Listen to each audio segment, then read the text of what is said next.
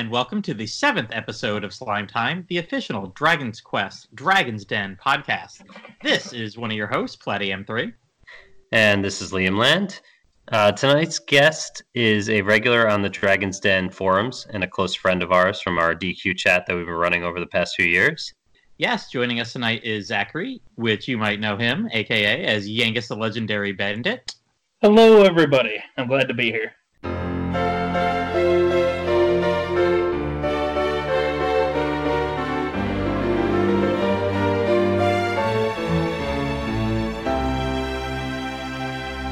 Thanks for joining us. Uh, it seems appropriate to have Yangus on for a discussion about Dragon Quest VII. Uh, really?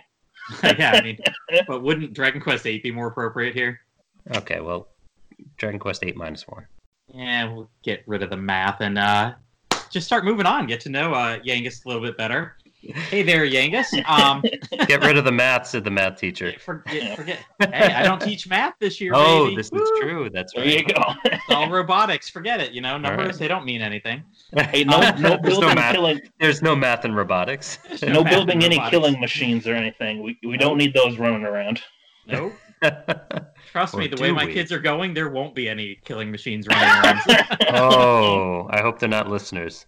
no, the well, they might have to operate a little bit more technology than uh, those robots to get to this. But uh, hey, kids, how you doing?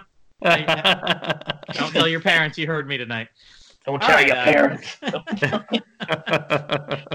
Whew, enough about All me. right. So, uh, Yangus, we'll give you uh, some questions here before we get into the uh, Dragon Quest Eight minus one episode, and uh, we'll. St- we might just have to start calling the game that from now on. well, heck, I mean, we all played it as Dragon Warrior Seven, so I mean, we, we could be Dragon Seven. Oh God, whatever. Okay, let me just get into this. I've right. had enough math and uh, All right. too too much reading show notes. all right, so Yangus, how did you first get into Dragon Quest fandom here? well, that one started way back when I was a kid. Uh, unlike a lot of the people that have been on the de- or on the podcast so far, I actually got my start with the Game Boy Color games. Uh, specifically, I got started with uh, Dragon Warrior One, which is uh, the one that stars Terry from Dragon Quest Six. So what happened was I Uh, had you talking gotten, about monsters, right? what did I say? Uh, you said Dragon Warrior one. Oh, I'm sorry. Dra- yes, Dragon Warrior Monsters one. I it's been so long since I played, I don't even remember the right na- name, I guess. That's okay. But um, yes, it was Dragon Warrior Monsters one, the one that stars Terry from Dragon Quest Six, which Yeah. yeah, none of us probably. Well, I didn't know about that as a kid. I know you guys have said you've played the band translations for six, Yeah. but um, Yeah, I had played six before before monsters. Mm, Okay. So what happened was when I was a kid, I got a Game Boy Color for, I think it was my birthday or for Christmas or something from one of my relatives. And I had a Looney Tunes game for it. I don't remember what it was called. I just remember it had like Sylvester and Tweety Bird in it. And I could never really get past one of the first levels. So, you know, I said to my parents, hey, I don't really like this game. So I think it must have been around Christmas time. They got rid of the game and they were like, okay, well, let's pick out a game for it. And I don't remember where what store this was at or how this happened, but younger me must have seen Dragon Warrior Monsters 1 on the shelf and was like, that's the one. I need that game. And so that's how I, it just by sheer chance, that's how I ended up getting into the uh, Dragon Quest series at a young age. I Nice. wasn't really that great at the game. And I've, I've mentioned this a few times on the den. I had really I had never played an RPG before, so playing that one was just a total foreign concept. I didn't realize you had to save as frequently as you did, and I really didn't know how to save. So I ended up just repeating the like the first five or six portals of the game, just constantly thinking, okay, it's a game I have to get through really fast. so I just ended up mashing the A button a lot, and just because I kind of knew, I, I, you know, it's been so long, I don't really remember if I read where I had to go, but I just kind of was like, okay, so it's like Mario 64, which was one of the first games I played, where I just have to kind of go here and there, and wherever there's a spot open, that's where I can go into. And I never learned how to save it until uh, I talked to some other older kids, because around when I was growing up, that's when Pokemon had got it started, and hmm you know that was real popular so a lot of kids were playing that one at, at my age. And luckily a lot of them were able to tell me like oh well you know with this game maybe if you go into here and you go into the options you'll find how to save. And by that magical conversation i finally was able to make more progress in the game. Nice. Did you beat it all the way back then? You know, it's still one of the ones I ha- need to go back and finish. Bec- and what happened was, I kind of like how I was saying, like I kind of rushed through it. I didn't use the breeding system that much when I was a kid in that game. So Yeah. I eventually got to I don't remember the name of the portal, but it's the one where the boss at the end is um, I don't remember what the I think it's called Hackosaurus now is the translation. Um, but back then it was called Battle Rex, and it was like this giant T Rex looking thing that's carrying like a dual sided axe. It was Yeah. supposed to be a, a reference to Dragon Quest Six. It's like Lizzie, the one that you defeat in that game. Yeah, yeah. It's the one that, that shows up with Terry initially in Yeah. the story. Yep, and that's the one that Terry beats. Um, that Yeah. was a boss that I was just stuck at forever. And eventually, a Dragon Warrior Monsters 2 came along, and I ended up getting both versions of that for Christmas one year. I got the official strategy guide that has all the artwork and all the breeding patterns and everything you can do in that game, which that that's definitely one of my most loved gaming magazines too, because that binding on that thing is just so taped up. Oh, that is It, probably the it's seen a lot of love over the years. Mm-hmm. mm-hmm. but um that was one I did beat that one. Like I I think what it was, I played Terry or Tara's Adventure, which was one of the two versions of that game. And I played that one the most. No real particular reason. I think that was just the one I started on. And I ended up beating that one. I think I got over 100 hours on that game. And eventually I went back and played through uh, Cobi's uh, Journey, which is the other version. Mhm. And yeah, I ended up beating uh, Dragon Warrior Monsters 2 before I ended up beating the first one, or even finishing the first one, I should say. And that I would say it was more so Dragon Warrior Monsters 2 that really got me into being a Dragon Quest fan as a whole because I loved the monsters. The music just has, even to this day, a lot of that music has stuck with me, and I haven't heard that soundtrack in forever. Hmm. And even like years later, I didn't play any of the the main series games when I was a kid on the Game Boy Color, just because I wanted to play as the monsters. That's what I liked the two monsters games for. So I never played the Game Boy, the other Game Boy Color games, which were like Dragon Warrior one, two, and three. Mm-hmm. So it was a long time before I got into the main series. I think it was like 2010. Then I finally found out that like Dragon Quest and Dragon Warrior were the same thing. It's like, oh shoot, I've been missing all these games. So I ended up going back, and I think it was actually when Nintendo did their Nintendo Direct in 2010, or their E3 uh, presentation. I mean, where they showed off like Dragon Quest Nine was coming, and they were Yeah. showing all these monsters and stuff. And I'm like, you know, a lot of those look really familiar to me. I can't place my finger on. it. Well, then I looked up, and I'm like, oh shoot, it's the same series. so, Uh, so I ended up like getting dra- a used copy of Dragon Warrior Three. I got a used copy of Dragon Quest Four for the DS, and that was. It, it started like a two-year uh, marathon of playing like all the Dragon Quest and Dragon Warrior games I could. Nice. Yeah, Nice. it it for it not being a series I hadn't played for like oh goodness, it must have been I don't remember when Dragon Warrior Monsters Two came out, but for that being like almost ten years of not playing a game from that series, it was still one that stuck with me. When I finally found out about the name difference thing, it's like oh my goodness, you know. It and I as soon as I started playing the uh, Game Boy Color games and the DS games and everything, it just all clicked again. It, it felt like I was just right back to what I was enjoying when I was a kid. yeah, that that definitely rings true uh, for for us as well. I know there was there was a hiatus in my uh, Dragon Quest playing and Platy yours as well, right? Yeah. Where where we just got back into it, just like based on a combination of emulation and news that Dragon Warrior that the game we're about to discuss, Dragon Warrior Seven, was going to be coming out. Yeah. Um, Yeah, early '90s to early 2000s. I mean, there was at least like an eight-year gap there that I didn't play. Yep. yeah, I mean, same I here. got but the Game Boy but Color ones well after they came out. But the memory and the nostalgia was always there and it just kind of needed to be rekindled and that's for both of us i think uh, emulation helped to rekindle that while we waited for dragon warrior 7 Oh, yeah. so, Well, you know, I really wish that too. That like when I had been a kid, I think I might have find the other Game Boy Color games like difficult, or like if I did have a PS One and I got Dragon Warrior Seven, I might have find that a little tougher too, just because it was. I mean, it's the same sort of gameplay, but you know, it's you have to input all your commands for all your characters versus monsters, where you just like you give them tactics or you just tell them to go and they'll do their thing. yeah did you But, play uh, super light at all because uh, a lot of the same music and, and kind of game mechanics are, are similar uh, in that in that particular game it's Su- Super Light's the one that was um, on Mobile. mobile for a little while, right? Like you guys had to like register with like oh, what was it like South Korea or something like that. No, I play it. think wasn't It it? was Uh, Southeast Asia. yeah, Southeast, Asia. Okay. Yep.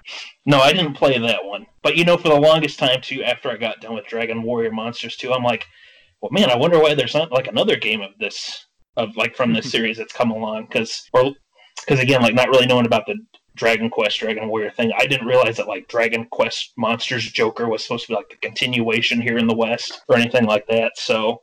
I mean, for the longest time, I just kind of sat around twiddling my thumbs, and finally, when I saw Dragon Quest That's- Nine, it's that's like, oh, what we shit. all did. Yeah.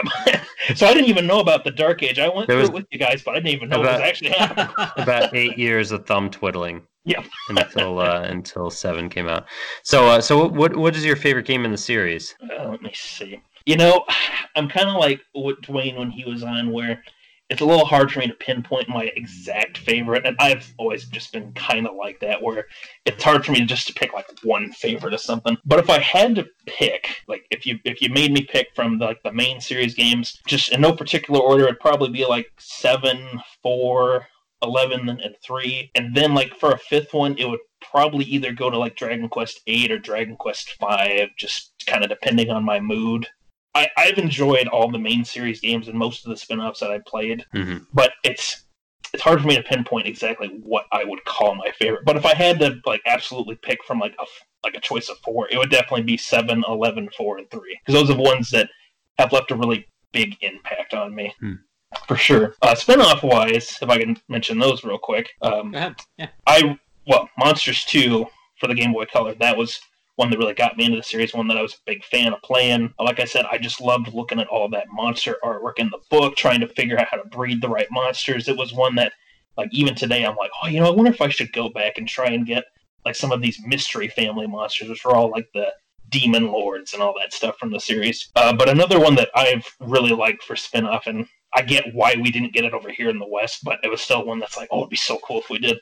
It was that Theatrhythm Dragon Quest game, which is like those Final Fantasy ones, where you have to like tap the screen or use the buttons to play and beat with the music. Because I think of all my imported Dragon Quest games, that one is one I probably spent the most time on. It's it's actually really easy to get into it and play too. It's if you don't know Japanese, and I, I can't read a lick of it or understand it all, uh, you can still get into that game and play it totally fine. Nice. Nice. Yeah, I, I found that for Smi- Slime Mori Mori one that I was still you and I able to play it. that. Yeah. Yeah, still able to play it through in Japanese without having a sense. You know, you, you get a sense of like the action that's happening, but you don't you don't necessarily get a sense of the dialogue, and that's still fine. It's still a fun game to play. Yeah, that's good to know, though. That's good to know about that one. And I kind of like, too, that with some of those Dragon Quest games that we haven't gotten yet, even though there are a few fan translations, if you don't play them, like, you can still kind of work your way through them. Like, I played a little bit of Terry's Wonderland, the 3DS remake, and I didn't play with the English translation or the fan translation like uh, Matt has. Mhm. But I was still able to get through it uh, fairly well. I haven't beaten it, but I, I was able to at least like kind of figure it because I remember like okay, so this is like where you have to go. I rem- somehow remembered that from years ago when playing the Game Boy Color one. Oh no, I, I felt that too when I played through it uh, a year ago last spring. I was like, man, this is really. Oh, I, I remember where this was. Yeah, Even though it looked completely different, it was still like, oh, there's that one teleportal behind under this tree log and hmm the bazaar area. Blah blah blah. Yeah. yeah, definitely playing through it too. It looked like how I would imagine it looked like in 3D. Like, and just from like playing on that little Game Boy Color screen, it's like, oh man, this would be like you know you get that vision in your head what it would look like, and that the 3DS remake of that one, and from what I've seen of the remake of Dragon uh, Quest Monsters 2 on the 3DS, it looks really, it looks just like I would imagine it would have have uh, would have as a kid, like in my head. Oh god, I, I'm hoping one day that one. I still follow the fan translation for that one, Mhm. and the the translation's done. They've announced that they're. Oh, really? 100% It's done. Oh, it's it's translated, but they encountered a coding error like a year ago last a year ago September, and the one guy's like, "Listen, you know, we've got a bug that we don't know if we can do it, and you know, also life's taking us in different directions, so I don't know. We may we may come back to this, we may not." And it's like, "Oh, I know, I I don't know if It's it was heartbeat all over again. yeah, I don't know if it was Liam when you and I were actually talking to the uh, um, translators of Mori Mori 3, if it was during the episode or when we were chatting with them afterwards. And one of them mentioned, like, yeah, we somebody reached out to them, but yeah, nobody's, they're not really getting back with anybody, whoever Oh, did hope- it. Oh, I hope that becomes a reality and it happens because I don't really do a lot of like ROM or fan translation stuff anymore. But if fan translation comes out for that, I will do whatever it takes to play it. I totally will. Mm-hmm. so, do you have a, a, favorite character in the series? Uh, I mean, maybe besides the obvious. Yeah, I do have a favorite, and you know, it was really hard to debate like what I was going to name my profile after when I first joined the den, and I figured I needed to pick something that was going to make me more likable. But if I would would have gone with my first choice, it would have been Prince Charmles. I mean, he's just, he's just such a lovable character. I mean, he's just so huggable and such a charming character. I mean, his name charm is in his name. Yeah, I, thought, it, I thought it was I thought it was charmless. I thought that was a pum, like Prince it's Charmless. It's Charmless. Uh, it's. Okay. It's right. French styled. But, of course. But uh, no, no, Charmles. Is, I, I ironically liked Charmles. I'll be honest, he's funny. But I mean, Uh, like you saying, like with my profile name, it should be fairly obvious who my favorite character is from the series. It's definitely Yangus. Yeah. When I first played Dragon Quest VIII, it was I had played through most of the other ones by that point. Eight was one of the last ones from the main series that I needed to play and, uh, before seven and no, way before eleven was even announced. And when I got around to eight, I started up the game and I was like, "Oh, this is kind of different." You have a starting character and he looks, you know, fairly unique compared to a lot of other Dragon Quest and Toriyama designs. And when you get to traveling with him and you just see how faithful of a, a character that he is to the hero and how faithful of a friend he is, the backstory between him, that funny accent and the yeah. funny dialogue he has and he's just such a quotable character too. Oh yeah, definitely. He, he and, has so many great ones. Perfectly voiced by Ricky Grover, yes, who is a, uh, a British I'm stand-up so comedian. Glad that, I'm so glad that he came back for Heroes one. I would because when they said yeah. Yangus was going to be it, I'm like, oh, is he? Is, is Ricky going to come back? Yeah, oh yeah, and he was. I was so excited about that. I want to. I, I want to have him on the podcast someday, but I don't want him to be like, "What's Dragon Quest?" What you, you know? I don't know. Oh, that. Oh, yeah, that thing I did that one. That one or yeah. once or twice. Uh, but yeah, Yangus. there's just a lot that I love about the character, and I know a lot of other people love him too because I think he's just kind of a relatable character for some people. You know, sometimes like his backstory where he's talking about how he gets kind of treated funny and he wasn't able really to fit in. You know, yeah. just kind of you know people can relate to that. They just want to try and find a group that they can fit into or someone that's not going to you know look at him like that, or they're just yeah. going to treat him as a person, which is kind of why I like him because even though the hero, you know, is just a silent, you know, silent protagonist like they always are, you still really feel like there's that kinship between the two of them, even though there's you know the difference in age and background and all that stuff. So there's a lot about Yangus that I really like, and like combat wise too, he's one of my favorite characters to play as in that game. He is just so powerful, and he gets so good with later on when you can give him like the tremble attention and the Sage's Stone and everything. He can just fill all sorts of roles. yeah, yeah, he's he's essential as well in Heroes with the Hatchet Man. Oh yeah, he did and, not leave uh, my party at all. He, yeah. he did not leave my party once. Once he joined the game, it's like, yeah, yeah. you're, staying, you're, you're you're my number two again. yeah. um, other than him, though, one of my other favorite characters from the series would definitely be Rab from Dragon Quest Eleven he was one of those one. he was one of those ones where, like, when we first saw the cinematic trailers and stuff, like I think it was like 2016 when we first saw that, and we got like the early glimpse of the playable characters that were going to be in the game. You uh-huh. know, he shows up alongside Jade, and I'm like, oh, I wonder what his you know backstory is.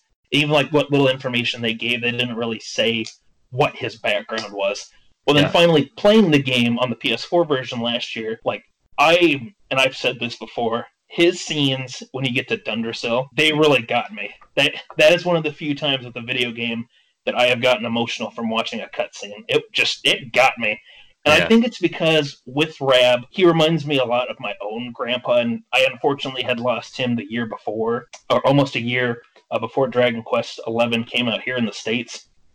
And I guess when playing 11 for myself finally, there was a lot about Rab that reminded me of my grandpa. Like he was able to get along with everybody. He had all sorts of skills and, and like a background that you just find out new stuff. And it's like, oh, I didn't know that about him, even though you've known him for years. So there was a bit of a personal reason why Rab sort of connected with me.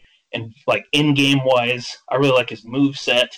I think he has some really funny dialogue. I like his exchanges with the party and everything. And the magazine so stuff. Oh yes, that well that's hilarious. Every time that happens, there's a great cut scene. I won't spoil it, but there's a great cut scene in Act Two of Dragon Quest Eleven, where you just when before you reunite with Rab, that you have this hilarious cutscene with him. I won't spoil it, but let, us just say it, it does involve the magazine, like you said. yeah, I mean, it's not really a spoiler, but like, yeah, there's a well, just the character a recurring gag with yeah. where like a, he drops a magazine and it's like adult, it's some yep. some sort of adult magazine, and everyone just stares at it, and he's like embarrassed. Yeah.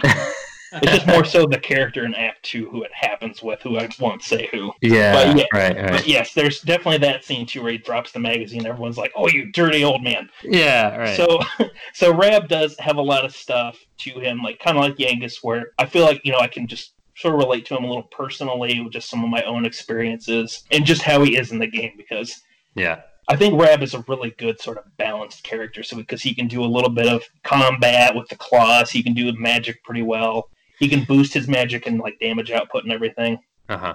So those two are like the first two that would come to mind for me, and then yeah. there's there's others, but those would but Yangus and Rab, those are the, the big two that I can think of. Nice. As opposed to those two, any that uh have never really rung true with you? Oh god.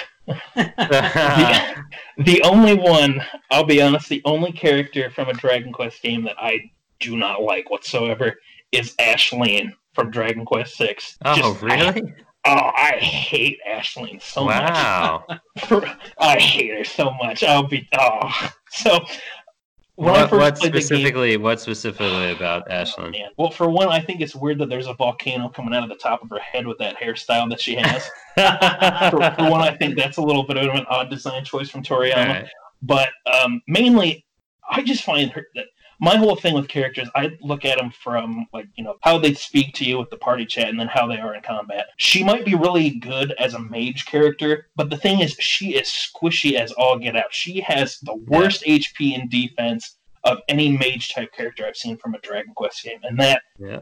as someone who from playing other RPGs and ones where you gotta like strategize and things like that. Going and playing six and then having her in the party, she is just such a dead weight because she'll she dies worse than Kayanok does. I will argue that oh, wow. to my okay. dying day that she All is right. more uh, that she is more of a coffin confiner wow. compared to compared to. But you could you could at least seed her.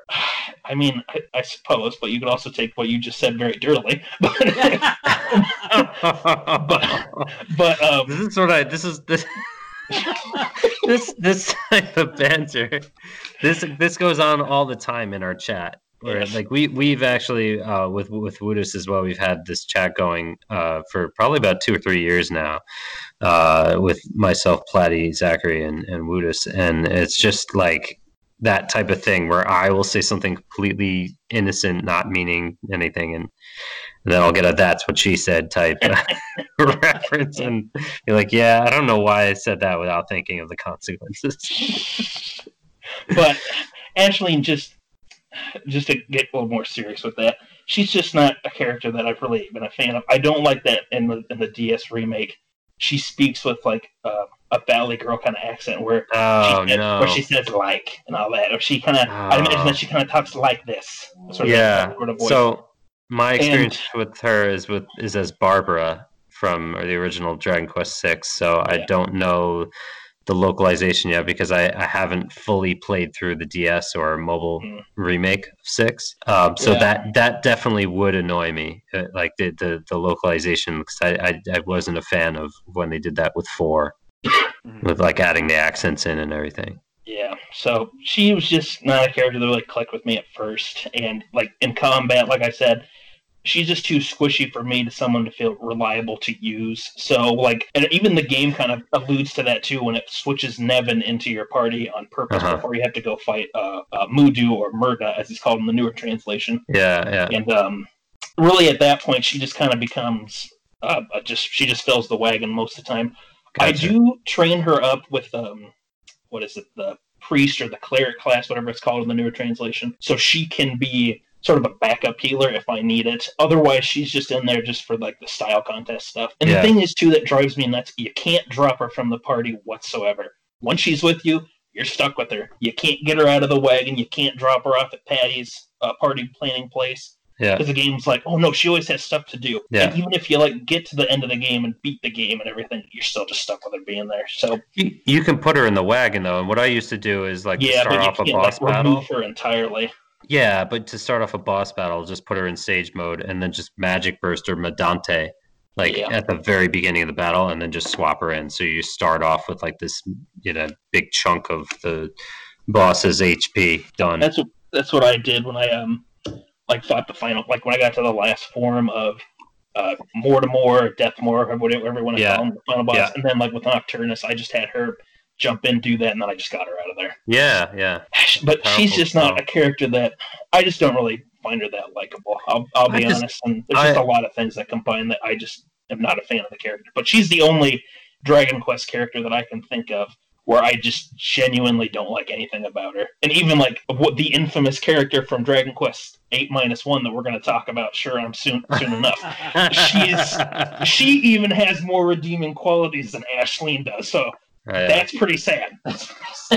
well, I, I'd like to think that that part of that has to do with the localization. I don't know if in the original six she would have been as annoying, but uh, yeah, that's just the take that I got. Like I, I having played the the original pretty much exclusively, um, I I found her interesting in concept that she's like literally the hero's dream girl. Um, she's literally like part of. She's not. She doesn't have a physical corporeal form. She's like just a dream. So I thought that was kind of interesting. But Do do you have an opinion on her, Matt, or are you just like, nope, don't care? uh, Matt just hates Dragon Quest Six. Well, yeah, but he, he he's just not not. Amos. He, he's he's no being real quiet. yeah, he's only an Amos fan. That's because he's in the casino somewhere, like uh, uh, working on a jackpot. I should have mentioned Amos in the favorite ones. He would have been like Amos, Amos, Amos, oh, Amos, yeah. Amos. Oh yes. but yeah, bottom line, she's just the, like the only character that I can just genuinely think of that I don't really care for. Sounds good. So, what are your favorite game mechanics in a DQ game?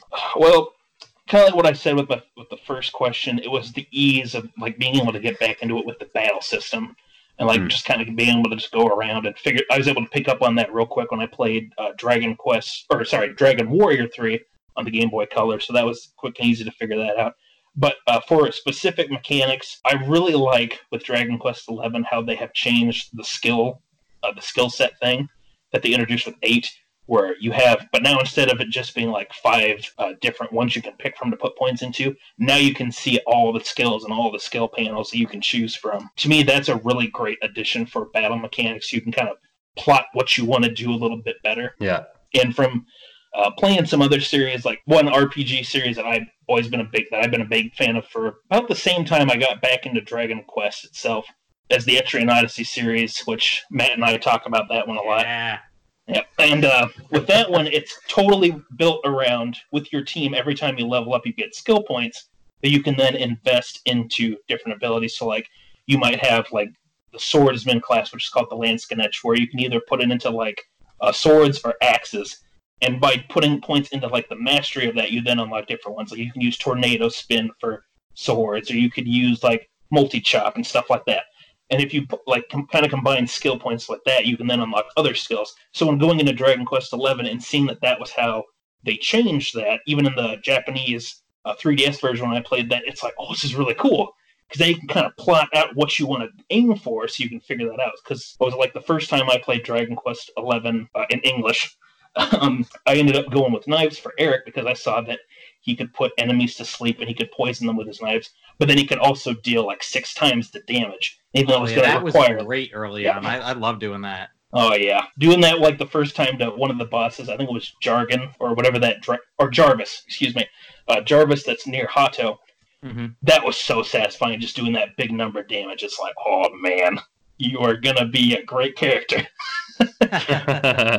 But I really enjoyed how they do that, and I hope with future Dragon Quest games, and maybe if they do any future remakes or something, that they'll, we'll get to see more stuff like that. Because I really approve of that one. Uh, No, otherwise, oh sorry, go ahead. I was gonna say it's a little. It's definitely more of a transparent thing. It helps you with the um, planning of your party. Yeah, I mean, definitely. I, I didn't mind so much eight, but I had the guide the day Mhm. I bought it, so I mean, I could always be like, oh, what what, kind of things do I want to go to? But in game, you couldn't figure that out, and once you picked it, you couldn't redo it. So it was like, well, good luck. Yeah, with eight, I just mainly like even the first time I played it, I just focused on one weapon, and I just focused on like the unique uh, ability all the characters have. Like Yangus is his humanity, and from that he learns like heal and like kabuff Mhm. and stuff like that. Uh-huh. So uh, those uh, that was mainly how I did it. But I'd like with eleven that you can kind of focus on like, okay, so you know, let's do a little bit in axes, but oh hey, there's this really good ability, or like in great like in great swords, you can use a guarding ability, but then if you work a little bit further, you can see like, oh, there's this really good like strong hitting attack that I can eventually get to with enough points. But I also might want to do like the stat buff one. So you know, you have to kind of plan it out, and I kind of like that bit of strategy to it. Um, let me see. Only other thing, real quick, that I'll mention is I really like the draconian settings in Dragon Quest Eleven. Hmm. that was something I was really happy to see because having played the 3DS version, uh, you know, which is only in Japanese, I, even I thought the game was just a little too easy, and even I couldn't understand the language. Like enemies just died really fast, so I was glad that they included an option at the beginning of the game, like, hey, if you want to turn on these stronger monsters, you can go ahead and do that, or you can turn it so. Um, NPCs like in the Switch version, they, they can just give you complete lies, or you get completely shy, or you can't or you can't shop anywhere. I kind of like that they included that as a setting that you can use to as you like go through the game then because it's been interesting playing the switch version because i've been playing with uh, strong monsters uh, reduced experience from easy enemies no shopping which that's been certainly interesting at some points i'll tell you that much Yeah. um, and then the townspeople talking tripe which has i've gotten so many screenshots of stuff in game like one i just saw in uh, the temple of Angri-La was one of the guys talking about oh one of the new crazes in our in the temple here is to try and uh, cook tea in your belly button. I just can't seem to get my stomach hot enough though for some reason. It's just complete nonsense. It's hilarious. So I hope that the draconian settings become a thing for future Dragon Quest games because I think that they provide a lot more replayability if you like to replay them, even if you just like do speed runs. It give you like a new challenge then. now that that's exclusive to the the, the um, Switch version, right? Uh, That no, actually it- brought on Uh, no, The- the- um, like the NPCs speaking tripe. Is that on oh the yeah, PS4 yeah. That's version? one of that's one of the new ones. The uh, townspeople talking tripe and uh, yeah. let's see, the new ones for the Switch version is townspeople talking tripe, uh, super shy pox, which affects us, which affects all your party members. Yeah. you know, doesn't just affect the hero. And then there's the if the protagonist dies, then the whole party just wipes out, and you have you just get instant game over. It doesn't even drop you off at your last save point. It just instantly takes you back to the title screen. Yeah. Yeah, it's pretty it's pretty nasty. I got rid of that setting. I didn't like that one. that was I like a challenge, but after that happened, after doing like an hour of grinding around Dundrasil, and I just got really unlucky. It's like, yeah, nope, that's going off. That was All right. so, uh, that killed um, are that's all right. Are there any games in the franchise you haven't played yet, but uh, would like to? yeah. Biggest three that I could think of, the only three that really jumped to mind, uh, was uh, Dragon Quest Heroes 2 uh, for the PS4, Mhm. uh, Dragon Quest Builders 2, which I need to finish Builders 1 first anyway, so that's. And then the other one that I haven't played, and I'm surprised I didn't play it when I was going through that big Dragon Quest phase uh, back in 2010 or so, Mhm. was was uh, Dragon Quest Swords for the Wii. That one I Oh. still have not played. Okay. Do you have a Wii? Yeah, I still have my Wii and stuff, and I should probably try and find a copy. I, that's one of the ones I don't own, and I don't know why I haven't tried to pick up a copy of it yet. I'm sure it's I I don't know what the price of it is now, but I'd like to try. I'd like to try and play it at some point, even if I have to like try and figure out how to get my Wii looking good on like my HD TV and stuff. I would still want to try and play it just to see. You know what that experience was like because I think it was supposed to emulate like an old plug-in and play system for that Japan got that was like sort of a similar thing where like you swung the sword around and it was like Dragon Quest One, I believe it was. Like it was a Yeah. remake of that or I think it's called like Kenshin Dragon Quest. Yeah. It's like the the one where it's just a sword, a sword hand, like a plastic sword that you plug into the TV. Um, that's actually still readily available in Japan. If you go to like the secondhand shops, a lot of stores Oh, still have it. Like right in the box, there's a. Uh, if you're visiting Luida's bar, there's a Don Quixote uh, down the block and across the street that still has it. Oh nice. But yeah, those are the three that I can think of. I'd really like to get to Builders too, and when that was coming out, it was like, oh man, I really just want to jump into it. But in the back of my head, I'm like, no, you still need to go back and finish Drag or Builders one because I really do like Builders, and I don't know why I haven't finished it yet, but I think I just got distracted by other stuff because I really like how Builders plays. It's so much fun. I love being able to build that stuff, even though I'm not the best builder. But you know, it's still just one of those things where it's like, oh, it's really cool to build your own town up and help all these NPCs out. Mm-hmm. So those are about the only three I can think of. Swords is one of the first ones I'd like to get to, though. I just looked on eBay. You're probably uh, if eBay's any indication of other places, uh, you're you're not going to pay over twenty for that. Oh, So, okay, that's good then. Better than the uh, Dragon Quest, uh, the 3DS ones have been, have it had quite a big spike up recently after the uh, Smash announcement this summer and whatnot. I know those have gone through the roof. All right, so uh, those those are three you're looking forward to. Any that you've played so far that you wish you hadn't, or just would have been that didn't really get didn't strike a nerve with you? Like, eh, whatever.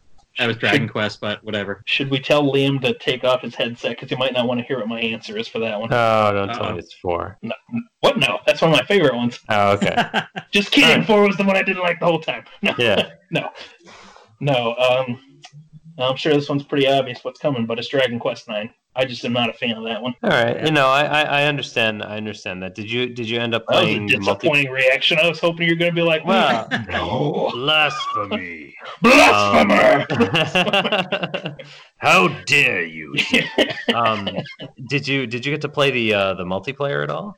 You know, I did, and that just really didn't improve my experience that much. I think what it was around the time I, I got to. Now, well, now did you play? You, did you, you play with other people? Is what I mean. Yes. Yes. okay. yes.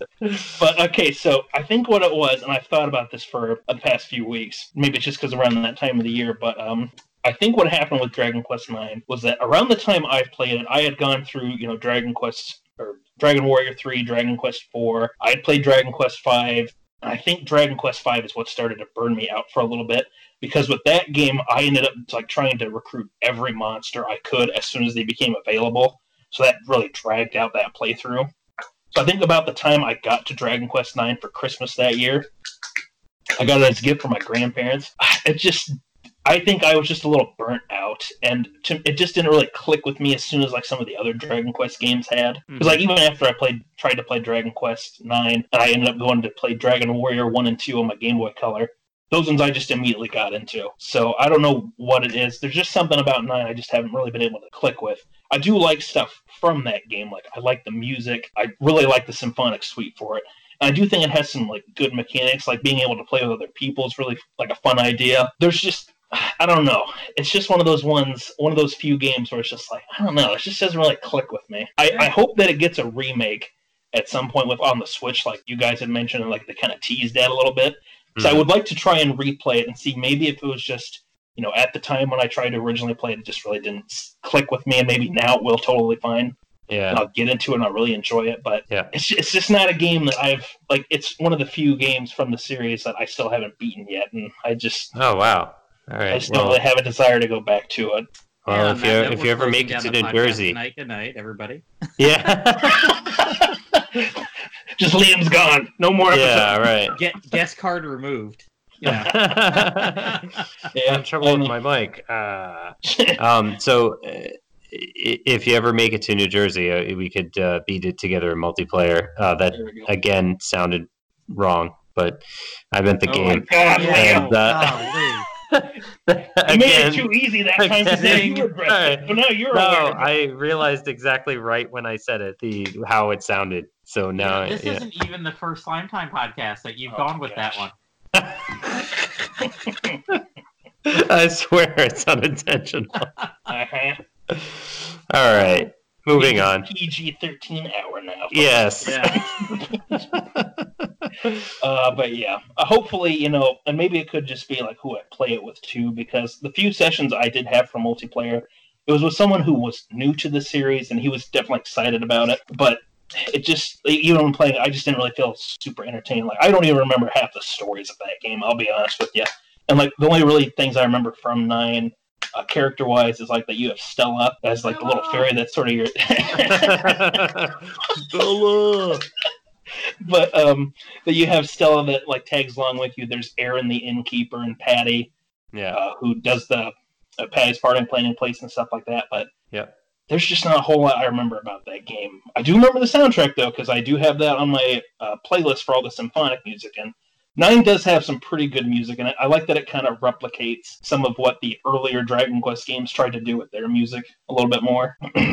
So Okay, I'm um, done. I'll, I'll stop being mean to Dragon Quest Nine for Liam's sake. well, you, you you you redeemed yourself by saying you like the soundtrack. Yes. So, uh, in honor of uh, Halloween having just passed, if you could cosplay as any one DQ character, who would it be and why? Well, I would probably have to go with uh, Yangus or Torneko because, well, for one, I have more of the physique for those two. But So But, um, practicality, you know, yeah, but people need to do that with their outfits. yeah, but I just I think that those would just be kind of fun outfits to do because, like I said, Yangus has a really unique design for Toriyama stuff because you really don't see too many characters from his work that look like Yangus with sort of that um like well for one he's got that marvelous pointy crown hat thing of his whatever you want to call that or I could go as like a his pirate outfit from the 3DS remake because that was a really cool look for him.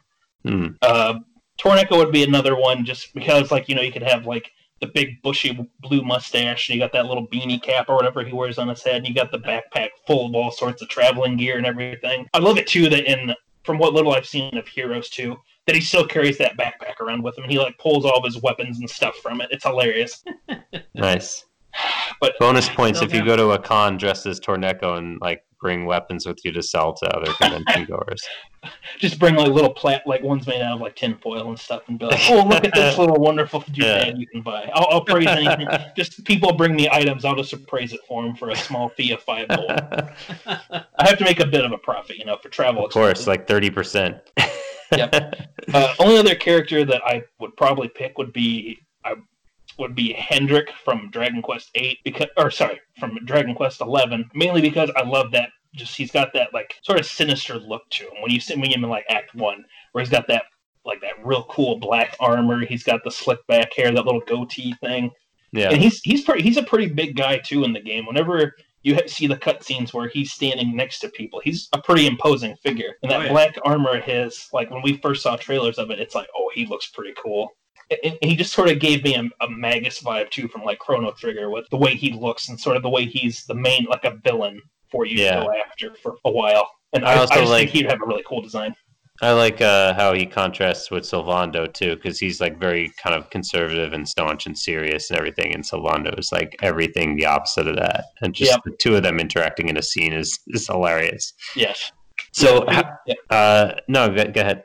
Oh no, I was just agreeing with you about that. Yeah, there's a, there's a real contrast, but it really works for them whenever they do happen to interact with each other in the game. Yeah. So, how did you end up joining Dragon's Den? Like, how long have you been there? You know, do you have uh, any any memories from the time on on the early days? Uh, yeah, when I actually uh, originally joined the Den, it was 2011, or no, no, sorry, 2013 was when I joined. I had been visiting the site like I think as early as 2011 because I remember when uh, I think it was Joker 2 when that one came out. Like I was trying to look up a list of all the monsters, and one of the first links was for the den because there's all the monster listed in that, and like the and um, the in-game models for them and everything. Kind of just to give you sort of a reference for what you're looking for, what you might be trying to go for Mhm. and that eventually led me to looking at the main site and seeing that there was all these other games I could still look into and try and play. And then I eventually found the forums, but I didn't join the forums until I think it was July 2013, if I remember right. So I've been a part of the den for over six years now as a member, and it's it's nuts that I've been there for that long too, and that I have like oh god, I don't remember what the number is. It's like over 2,800 like upvotes for stuff I post. And it's like, what are you people liking my stuff for? It's, like, it's not that great. You know what? I think you are the most upvoted person on the den. Am I really? It, you and Eel have been ahead of me for a long time. Wow. I haven't really looked. I, I just remember at one point it got to 2,000. It's like, oh, wow, jeez. But I use the mobile site, so I don't really see like that number. Um, looking Yeah, on my phone, I, it just like it just it just cuts off at one point when it gets to. It's like it doesn't even show my full username. I just called like Yangus the led the ledge. But but um, yeah, I've been a part of that for six years, and I, you know, I met you guys on there. I've you know interacted with a lot of people, and we talk about a lot of games, a lot of Dragon Quest stuff, and everything. And it was through that too that I was able to meet up with. Actually, I was able to meet up with Brian uh, just this year. Finally, I since we that's uh, both that's uh, Woodus from Dragon's Den. Yes, sorry, Wood. I should have said that one. Uh, Woodus. I was able to finally meet up with him, and like I remember being really surprised that the guy who started the den, who has been running it, was from the same state I was, because I've lived in Iowa, you know, since I was born, and even though I moved away for four years, this is pretty much the state I've lived in my entire life. So when I found out that the guy who started the den was from Iowa, it's like, oh shoot, I have to go and try and meet him. And we've tried to meet up for a while. I was able to finally meet him at the Iowa State Fair this past year, and we've been trying to meet up for a few years for a while now.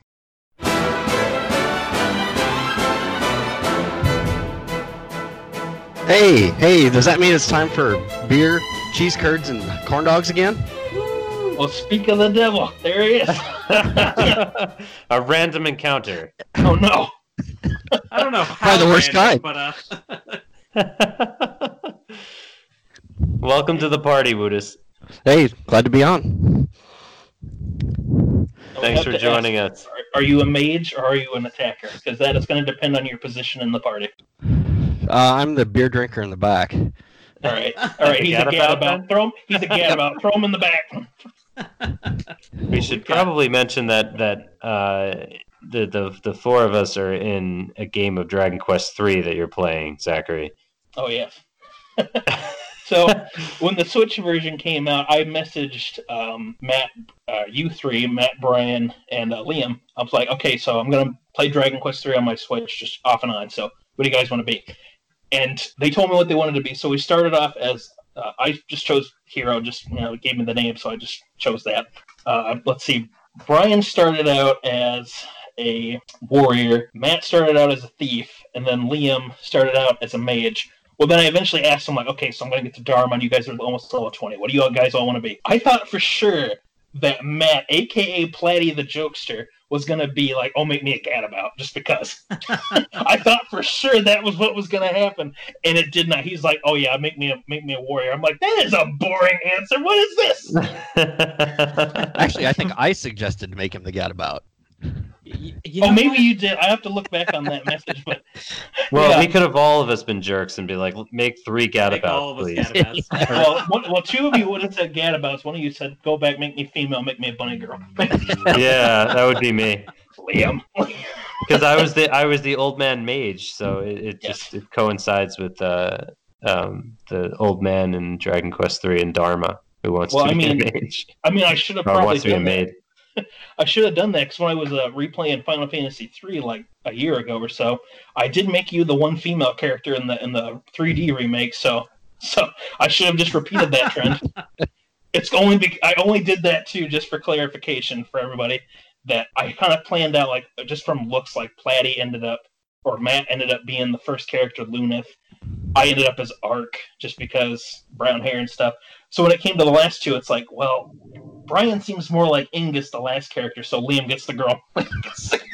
I'm sorry, Liam. I'm- no, not at all. I'm I'm totally fine with that. I actually I'm playing uh, Builders two as the girl because I played Builders one as the guy. Oh, Oh, there you go. There you go. Um, all right, but speaking of men and women, uh, marry thwack puff puff. So we have uh, we have a very special Dragon Quest Seven themed marry marry thwack puff puff for you, Oh, nice. uh, Zachary. Uh, so three Dragon Quest Seven characters. Let's go with Maribel, of course. Of course. Uh, Pearl, which is the hero's mom, and Ira or Aisha from uh, from uh, DQ Seven. Is it? I, I yeah, I'm not sure. Aish? Is it Aish? Aishi. That's how you say your name. Is it really? Is it? Yeah. Do we get some voice acting in the game at some point that confirms that? No, that's just how I've heard it pronounced when I've heard other Okay. people say it as Aishi. Aishi. Okay. Or yeah, Oh, Ira, boy. Ira Aishi. So Maribel, Pearl, or Aishi. Well, first off, we're gonna thwack Maribel, get her out of the way. Yeah. just, just, just get her, get her out of there. Poor Maribel gets no love. Um, I'll have to go with Mary um, Ira. I, I have to go with her. She's. I feel like she's a character too that doesn't get enough attention in Dragon Quest Seven, but she's such a cool like female warrior type character, and I like how in the 3DS remake they tried to liven up her party chat a bit more by showing that even though she's trying to be like sort of um, restricted, there's times where she's like, "Oh, well, you know, this would be really funny if we did that." Oh wait, no, I gotta, I gotta be quiet. Hold on. But I would have to go for Mary for her because I mean she's a, I mean, she's a badass warrior chick. Who wouldn't want that? And she can do, she can dance real well too. I mean, so there you go. but um, I guess then Puff Puff would have to go to Pearl, and I, maybe afterwards, you know, she'll make a, a mackerel sandwich or a, a sardine sandwich or whatever she makes for um, a Pollock. Instead of smoking a sandwich, just smoking a instead of smoking a cigarette afterwards, you'll be sitting there with the uh, Isn't that what they- sandwich sandwich there? On How I Met Your Mother, isn't that what they called them? Was smoking sandwiches? Oh yeah, eating a big sandwich. That's right. big- yeah, So he didn't have to tell his kids he was smoking weed. yeah. Hey, so, So- Bri- oh, I was gonna say, go ahead. Um, no, no, no. Go ahead. Go ahead. So Brian, you, you can play along with this too, but we're gonna give uh, three other people, and I did tweet this one out earlier this week. Um, you, Liam, and I can discuss this, although uh, I think we might all kind of be in agreement here. We, we got another Mary Thwack Puff Puff from Dragon Quest Seven. Um, you got Monster Maeve, the, the first sub boss of uh, Dragon Quest Seven. She's got to be in her skeletal form though. um, you have Claymation Layla from the from the lovely full motion video that uh you know got slapped in the middle of that god Oh, knows yep. how and uh then, then you got kiefer's sister princess lizette where would you go brian Uh, I'd probably have to go marry the princess, uh, thwack Mave, and puff puff claymation. I think that's probably the way you have to go. I, yeah I, You can't get a puff puff of mage. You just get like, bones You on get your a bone there. Well, I'm, Yeah. gonna, I'm gonna go against that though because I have Uh-oh. a different answer for it. Oh, Go ahead. okay, Zachary. All right, we're gonna we're gonna thwack Princess Lizette first and foremost because I hate the Oh. accent. I hate the accent that they gave her in the 3DS version. I don't really like it that they made her so she talks with a lisp. Oh, okay. Like she Oh, talks yeah. like Sylvester, so it's like stuffer and fuckatash. that drives me nuts. I'm just like, nope, I can't deal with it. No, you're gone. Um, we'll just say I'll marry Maeve. We'll just just for just to be funny, because it's the evil, evil monster one, and then we'll uh, we'll puff puff claymation Layla, even though that might be a little weird, but yeah. she's nice and soft she's made out of clay already I'm sure it would just, much like the cutscene, it would just be very awkward to watch. Yes, it, ju- it just lasts for like ten seconds, and then okay, we're done. All right. Yeah. Yeah, but I mean, I mean, with Maeve, I mean, just because it's marriage doesn't mean you have to do anything. She, She- has she the just ability defend the front shapeshift, door. right? She just scares all the monsters off and like, hey, back off. she had a good heart Yes. Yeah, and she does get redeemed at the end of that story too. And hmm I mean, for it being the first story of the game too, it's one that even like hours later in the game, it just sticks with you too. So yeah, she would she would be the Mary choice for that one. Sorry, Lizette, you're you're you're gone. okay. I don't need royalty. I just get that accent away from me. yeah. Okay, so uh, now that we've got our, our uh, party of four heroes together tonight, uh, let's get down to the main event talking about Dragon Quest VII. Oh, and we are going to spoil the whole thing uh, as it's been like three years since the 3DS and version and and uh, jeez, almost what 20 like years 18 years. years from the 18 years, yeah. The the amount of time that is that it's been since Dragon Dragon Warrior 7 came out is now currently legal. Mhm. All right. So I'm gonna do one of my uh, patented one minute reviews of the entire game here. Um, kind of run you through the story because uh, if you don't know, you start off as Link. Um, because No, it's Hobo Link. It's Hobo Hobo, Link. Link. Get that right. Robo Link. Right. This is not an officially licensed Nintendo product because it was on PlayStation to begin with. So uh, you start off as a hero who has an affinity for wearing a lot of green stuff, and uh, you're on the only island in the entire world. The entire world consists of one island, one town, one castle town, and some mysterious ruins. Um, you got Prince Kiefer as your BFF. You've got Maribel as the annoying girl from your hometown, and uh, things transpire on this island until you go exploring the ruins, which eventually leads to oh hey you can go back in time and when you go back in time you end up at different islands and each island has some story that you need to go through and when you fix whatever problem this island had in the past and come back to the present time oh my gosh the island's right there everybody else is freaked out like holy crap There was no suddenly island there's an there. island. there was no island over there for our entire life, but now it's there. but all the people that live there are like, we've always been here. What are you talking about? You know. Um. So you do this like you know 10, 20, 30, 40, 50 times, and the game stretches into a lot. And along the way, you learn that God sealed away the world, um, or these islands got sealed away by what is it, Orgrimmar? Yeah, Orgodemir. He was the one that was sealing away all the different lands and countries of the world. hmm So you go through this adventure, and characters come, characters go. Um, eventually, you get to pick some different character class. There's a whole. Um, it's like Dragon Quest Six and that you eventually get to pick um, different classes. And like in every Dragon Quest game, there's a big bad guy at the end. Go beat him. This one does have a little twist at the end where you uh, seemingly beat him. Hey, everything's good. The world's saved. All right. Hey, I'm working for God now.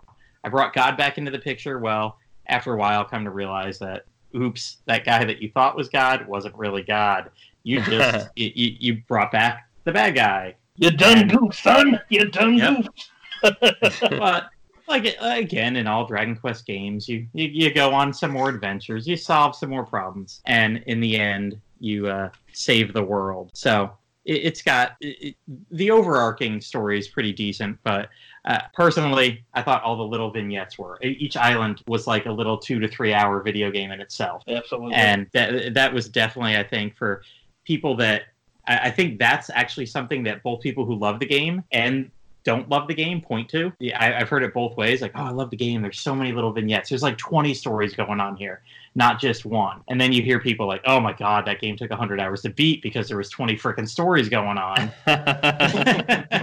it's definitely a divisive game amongst fans and It people who is. played it in general. yeah. It is. Uh, we, we were talking last or a couple times ago with um, Pendy, and we said, you know, it'd be hard to find a fan that isn't a big fan of the Dragon Quest V story.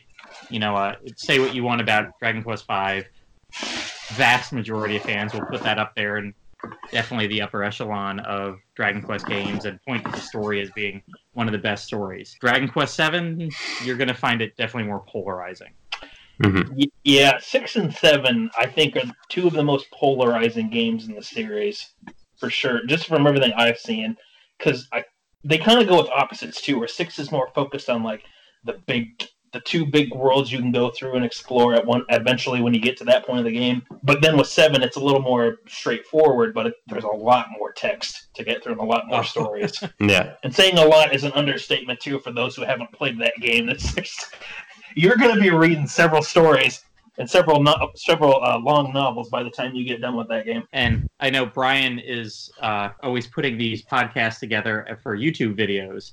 So, Brian, I'll give you the hint what image you need to put in right now. Yeah, yeah. I, I know which one you're talking about. yeah, there's pictures um, from the translators or the original um, people that wrote the script. There's a picture of a bookcase somewhere in Japan, and it's one of those six foot tall, six shelves bookcases, and it is just filled with three ring binders. And it talks about like, hey, here's the entirety of the uh, what is it the the script for the game.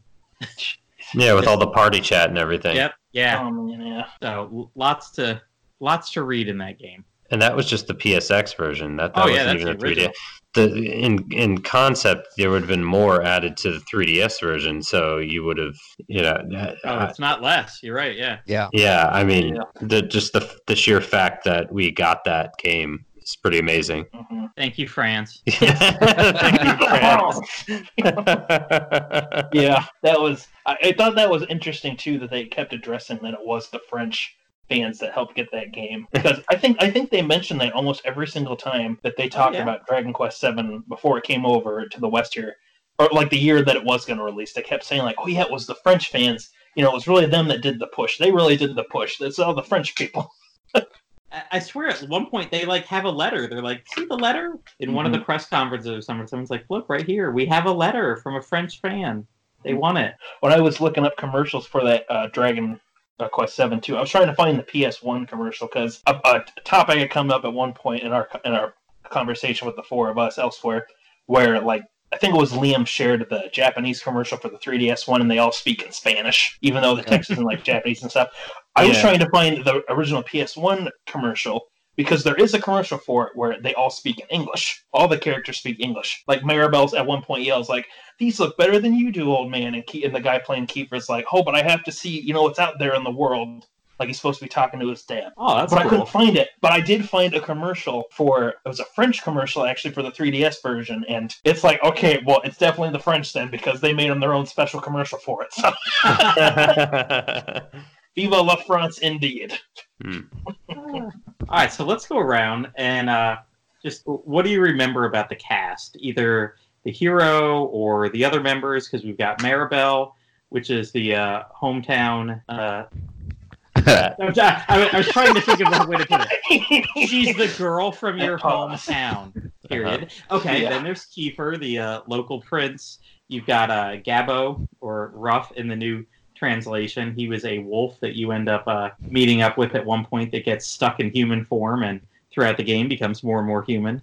Uh, you end up meeting with Melvin, who's like the legendary hero of God. Um, he's about as old as God in the game. Yeah. and uh, then the um, lady we talked about earlier, uh, Arya, and uh, I can't. Is that her? That's her older old name. Yeah, I, Aira And is Aish. her old name, and then Aishi is her new name for the 3DS Mm-hmm. translation. So uh, Brian, we'll start with you because you haven't had a chance much tonight. But uh, what do you remember about that cast?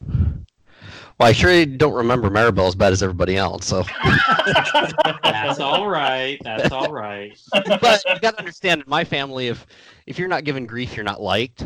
So, you know, that was kind of the I don't know, almost the elementary. You know, if you like somebody, you pick on them kind of Mhm. mentality. The way I took her, so I didn't mind her. I know she wasn't my first boot when you can drop a party member further on, but uh, I really liked uh, Gabo Ruff.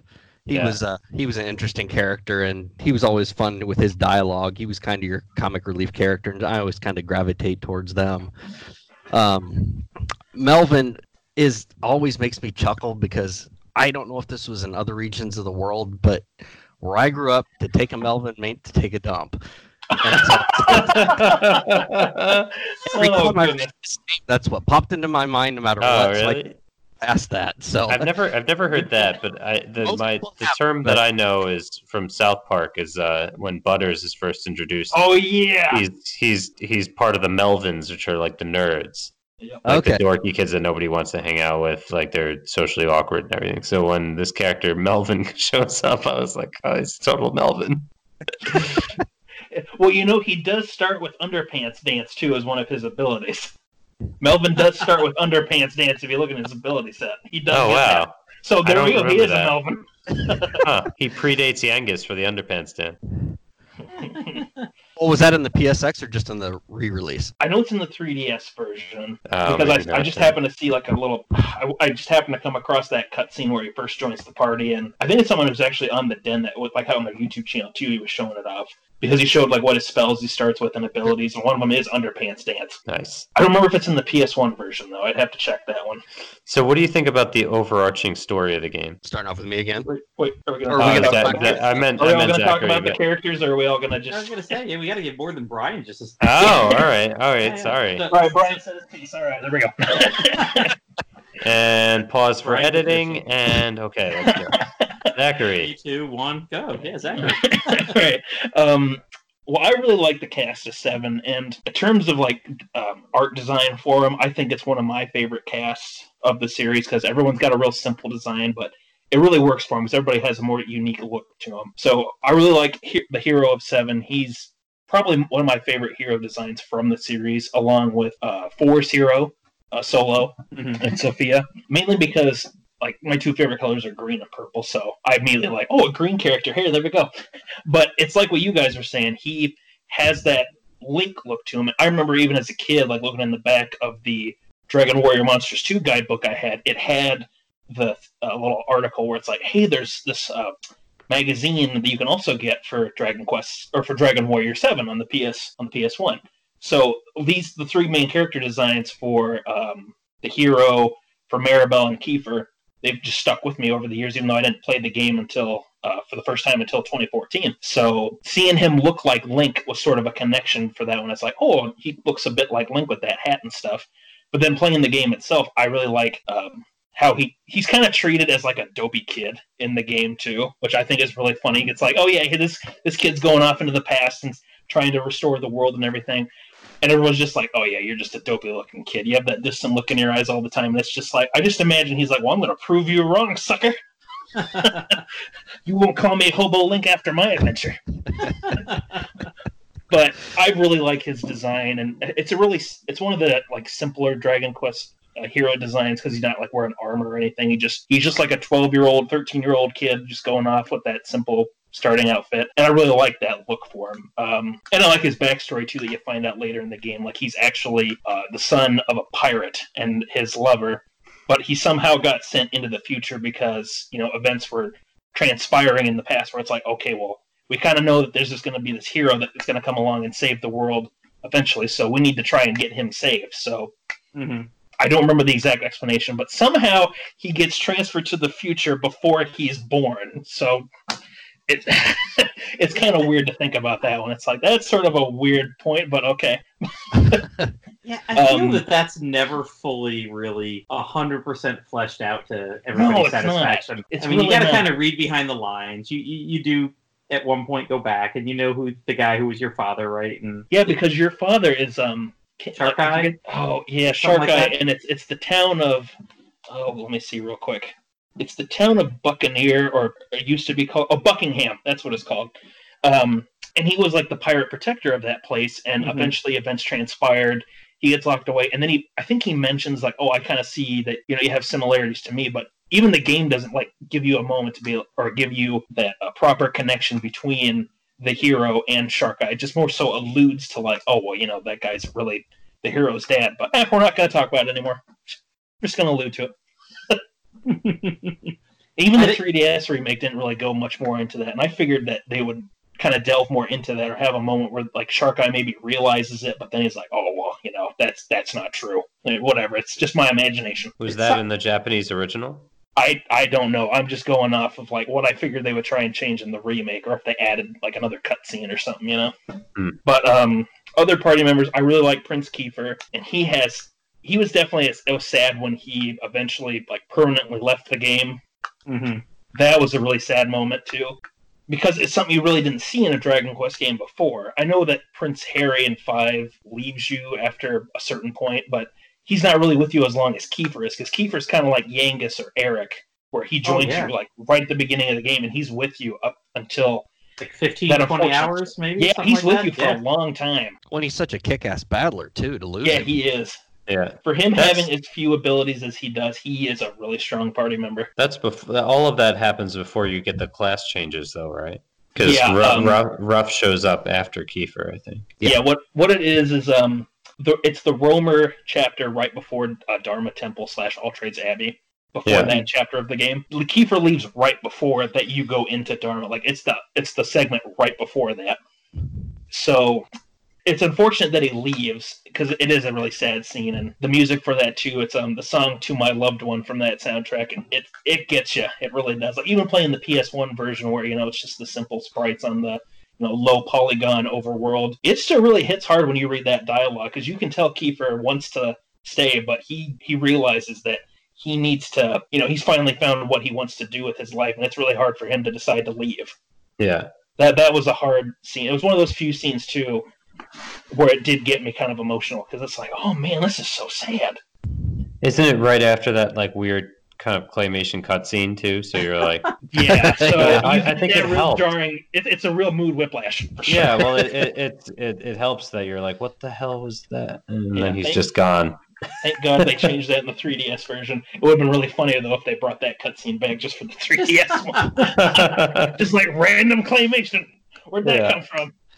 but um, he was a really good character, and if the rumors of Dragon Quest Heroes 3 are true, I hope he does come back as a playable rep. Um, Maribel, I know she's a real mixed bag of a character, and I know when I initially played the game, I wasn't a fan of her.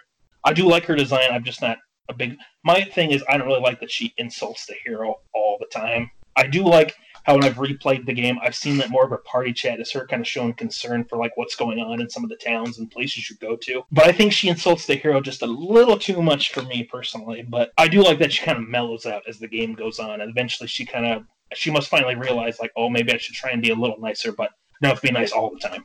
Yeah, I think they actually did tone her down a little bit in the 3DS version. Yeah, um, they did for sure. to make her a little bit more tolerable. hmm Um, Gabo, which I don't, I don't really like his new translation name of Rough. I'll be honest. It's just, it just sounds kind of weird to me. I, Gabo at least sounds like a funny name for the char- uh, for the kid. But I like him too, kind of like what Brian was saying. He's like the funny comic relief. He's got that big old grin in his artwork and in the game and stuff. And, And he he's always always had, hungry. yes, That was awesome.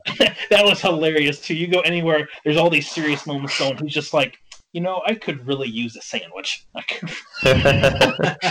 Or it's like, oh, I wonder if there's something to eat around here. It sure smells good. but He's I the like character I most identify with. I, I do like in the 3DS version too how they changed it. So instead of him following around, now he actually has like the wolf who raised him is now the one who travels with him as well. Like he rides on the wolf, and when he gets the class changes, like the wolf's appearance changes as well for some of them. That's a really nice little touch that they added. Uh, Oh yeah, that's a good thing to bring up, um, like design wise between the games, and we'll talk about differences more too. But yeah, the cast gets a, a, a lot cuter in this version mhm. because all the different class changes change their appearance. That's pretty Yeah. cool. yeah, And there, there's a lot of class changes that you can go for. and everyone gets a kind of a unique look to them as well, which is that's a really nice little extra touch too. Yeah. Um, I like uh, Shepherd Ruff. yeah, because then the wolf also gets, and he's got like these little gloves on his, or like little paw feet on his Yeah. things. Looks like little hooves. It's like they're both cosplaying as sheep. Yep. I like it too. How his Gadabout one, uh, if you do that one, the wolf gets a little red nose. It's hilarious. um, Melvin, I do like in the 3DS version they changed his name to Sir Mervyn. I think that kind of gives that more ye old hero sort of style to him. And Well, yeah, and I didn't chuckle about it as much. That's for sure. Yeah, I was gonna say, you would look at him and be like, "Oh, poop." but um, I thought he was a cool character, even when I played the PS1 version first, because I like that it's like, oh, you got to revive this old hero who fought alongside with God and who tried to save the world, but he got, you know, in pri- or not in prison, but he was sent away and locked away so he could come back when the world needed him again. And I think in the 3DS version, I like that he kind of has that um, ye old English sort of s- style of speaking to him, kind of like how in the newer translations of Dragon Quest one and two, how like everyone in Alfgard kind of will say "dost thou" and you know stuff like that. I kind of like that he has that speech style, Mhm. and I think he's just kind of a cool heroic character too. So he can kind of show just how different the age was that he came from. I also find it funny that he wears those that he wears um, rubber gloves in the battle to do dishes. Because that's that's all I can think of with his old design, where he's just got these big orange rubber gloves on. he's gonna he's gonna beat those monsters and get those dishes done before the night's over. And then uh, we talked about Aira before. I just I do feel like she's one of the one of the more underdeveloped characters from the series, but she's got a really cool design to her. It's it- it's really interesting how they imply the connection between her and Kiefer, since they sort of have like the same look to them. And when you take her to Estard Castle later on, she's like, "Oh well, this place looks, you know, it feels familiar to me, but I've never been here before." So I, I, I do wish that they would have fleshed her out just a bit more in the 3DS version, just a little bit more.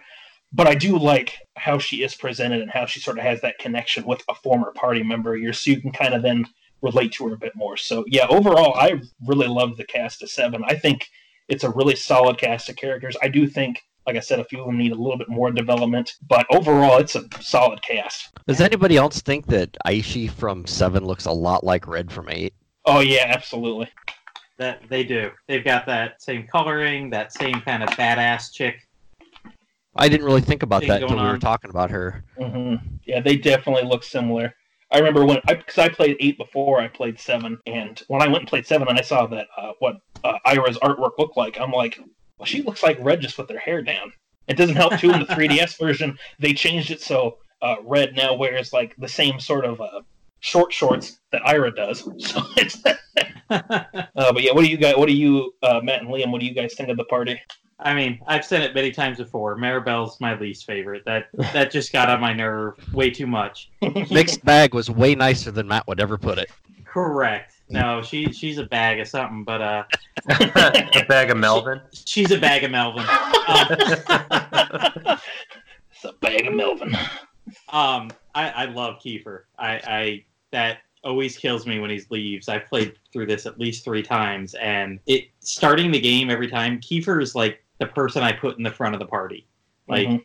Yeah. I, I, I, I don't know if I've said this exactly about Dragon Quest Six, but when I get Amos, I put him in the front of the party, and Amos is my hero. I really enjoy the Dragon Quest games where your hero is a knight, where your hero looks the fantasy knight person. I think that's more of why I don't really like Dragon Quest Six because he just looks like some random punk dude with blue hair walking around like, hey, um, and like it- it Erik. ha- yeah. Like Erik. I mean, Erik's a great support character, and I think he'll be great for like a Dragon Quest monster game with being young, but he's not the hero for Dragon Quest Eleven for me, obviously. He's not the hero for Dragon Quest Eleven. But he's not the the hero in the numbered games. And I can see where like six, I, the design kind of pulls me away from it. Um five, the story's too good to really care about that. But in this one, definitely I, I don't hate the hero's design. He is what he is. He looks like what he's supposed to be, just this little guy from a fishing village.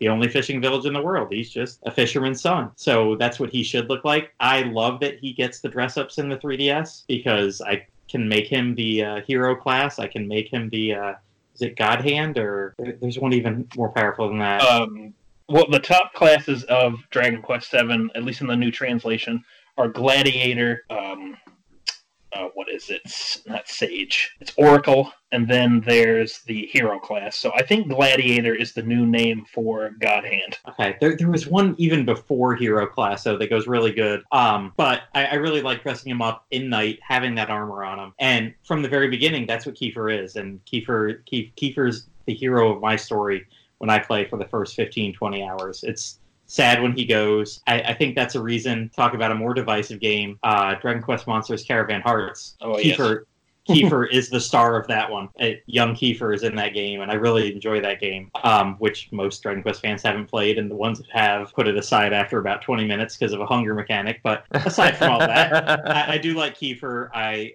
like um, Aira when she comes back. Uh, Gabo Ruff is awesome, and I, I like Melvin Sir Mervyn. I I really think it's strong. Honestly, Maribel is my weakest. I understand the hero's design. It's not my favorite design, but I understand why he is that way. It plays perfectly with the game. So yeah, good cast. Liam, you want Um, to comment on that or Yeah, I mean, I, I, I like uh, I like Kiefer. I was also bummed uh, when when he goes away. Um, my my thoughts on that were like, I when the 3DS version was coming out, I was thinking, oh man, they got to do some bonus stuff where he comes back, you know, in the post game or something like that. And then of course they didn't. And um, that I, I feel like that in a remake would be a fantastic uh, uh, bonus feature in just getting him back in the party. You know, I don't care if like the whole party is now you know like level fifty and he's you know level ten, and then you would just have to catch up. Like it, it would just be great to have that character back and, and that, that that extra character. You know, in in uh, a series where you have many remakes where there are, there's bonus content and characters added to it. I don't see why they wouldn't do something like that. But yeah, and overall, I think my favorite character in the game is Gabo, um, simply because he is my monster master. When it comes to Monster Hearts, he's the one that I'm adding all of the Monster Hearts too. He's he's the most beast-like, so he's the one that it just feels natural. Like I want to master every monster class with him. Yep, that is a fitting choice for that one. I did that on my first playthrough of the 3DS version. I did try, I did switch it so the hero was the one that did the monster classes when I tried to replay it, only because I like his default design. But I'm totally in agreement with you though, Liam. Like Gabo is the like the most fitting character for monster classes, especially because he's the one character. Once he joins the party, he never leaves. So it's he's the best choice for it. Yeah. uh-huh.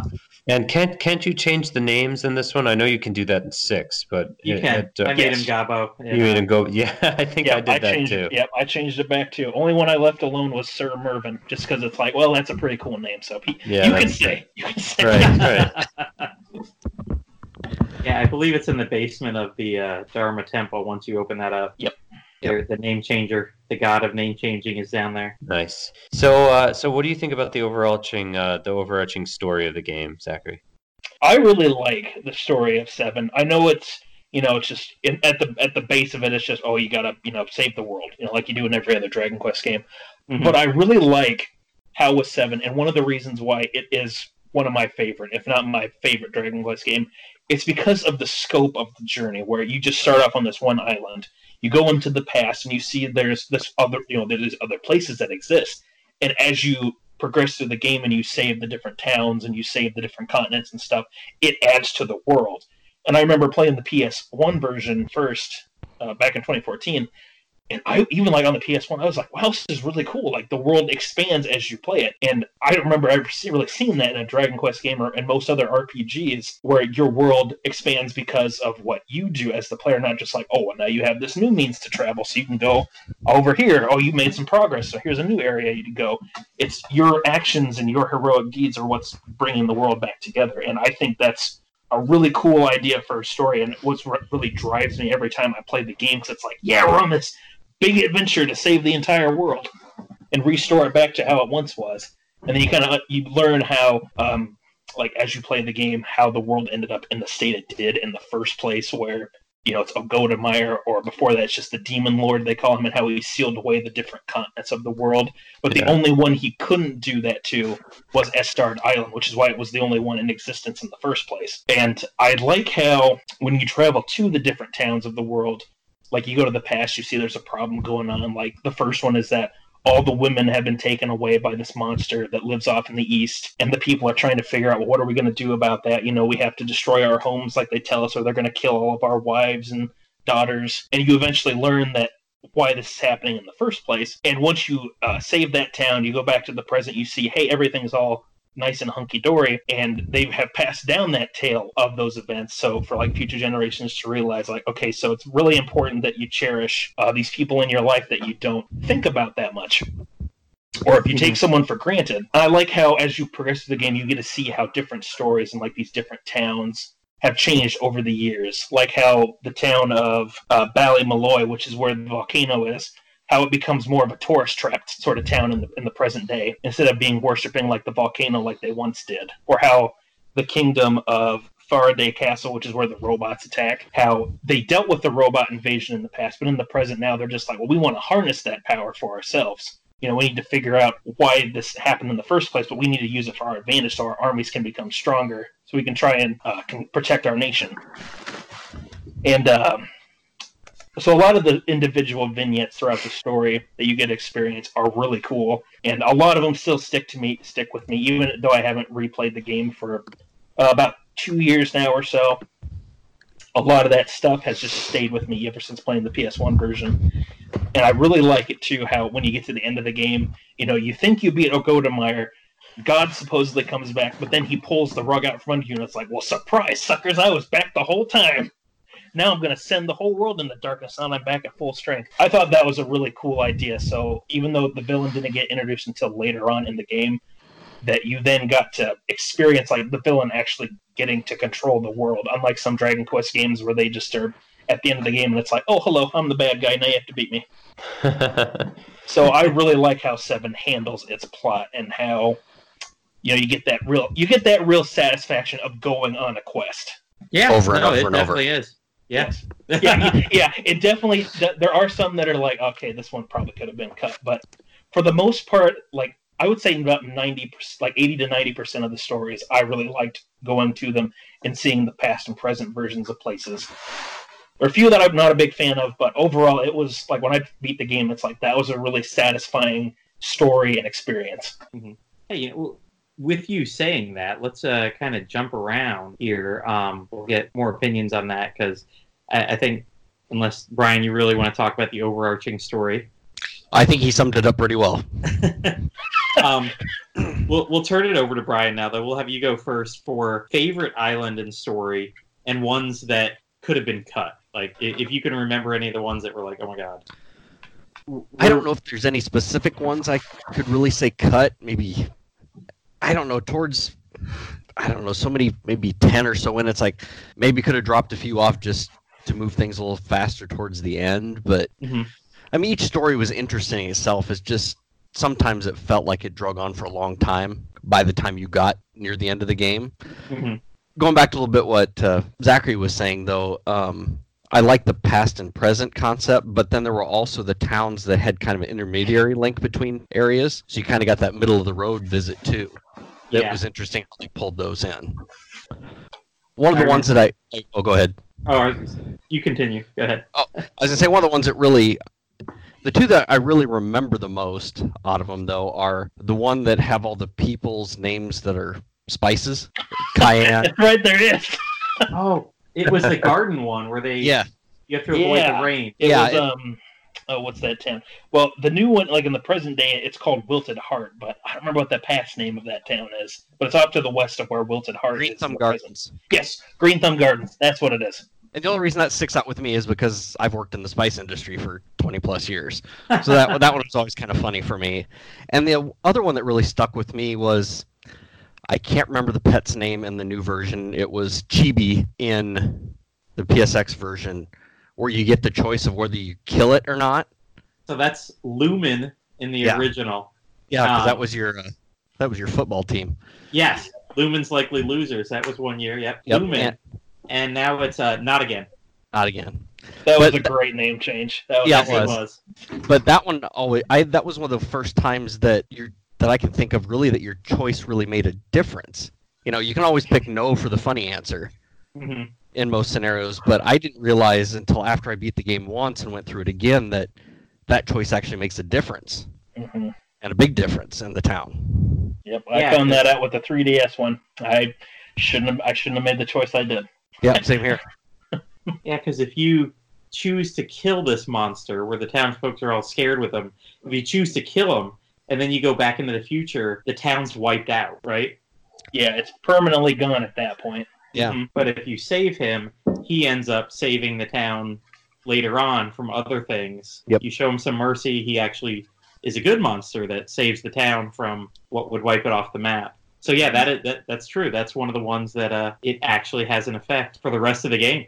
Which there's that spot in eleven too. I didn't realize makes a little bit of a story difference, which I won't really the mermaid part. I know there's Oh. a Oh I yeah, didn't realize there's Oh. a difference there, and I haven't played through the opposite end of the way that I've played it both three times. I, I, I I wasn't did even know that thinking that was possible either. I saw. I tried the opposite when I replayed this. When I was playing the Switch version. I decided once I saw what the opposite was, I'm like, hey, you know, this really isn't a, as mean as this is probably going to sound for those who played 11. It's like this isn't a really satisfying way to end this story at this point. So I ended up going back and making the first choice, even though that was probably the bad way of doing it. But still, it was um, uh, what is it? It's like when you tell. Uh, I won't get into that story, but basically, I chose the opposite of what I did the first time. That's like, oh no, I don't know if I should have done that. hmm So uh, Zachary, favorite town, least favorite town in seven? Well, de- one of the ones that I really enjoy, and it definitely seems to be one of the more divisive ones when you talk to people about the game, and seems to be sort of the point where people either continue with it or they just are like, "I'm done, I'm out." Is when you get to the All Trades Abbey section. Mm. I really like the story and the past of that game. I really like how it's the game even tr- like tricks you. It's like, oh, well, we finally reached All Trades Abbey, but when you go to try and get your class changed, you end up in this uh, this poor man's town where all these people that have gone to All Trades have gotten tricked and sent into it. I don't remember the name of the town in the 3DS version, but essentially it's like right below the mountain where All Trades is, and all these people have to try and fight for survival. But the It was- monsters are like tempting, like, oh, well. oh, sorry, Brian, go ahead. I was gonna say it was the penal town in the PSX version, but yeah, I can't remember what the 3DS version is now. I don't remember, like Lost Man's Way or, or uh, whatever. Um, it's a town where the monsters try and trick everybody into the, oh, there's a way you can save yourself, but you have to, you know, get rid of your fellow men. And I really liked how with that whole story was the people sort of rising up, and you have to deal with like who you can really trust, and you know you got to put differences aside so you can take back the abbey, and you know finally earn your right to change your party class or your uh, your job class hmm um, that was one that really stood out to me. Like even when playing the PS1 version.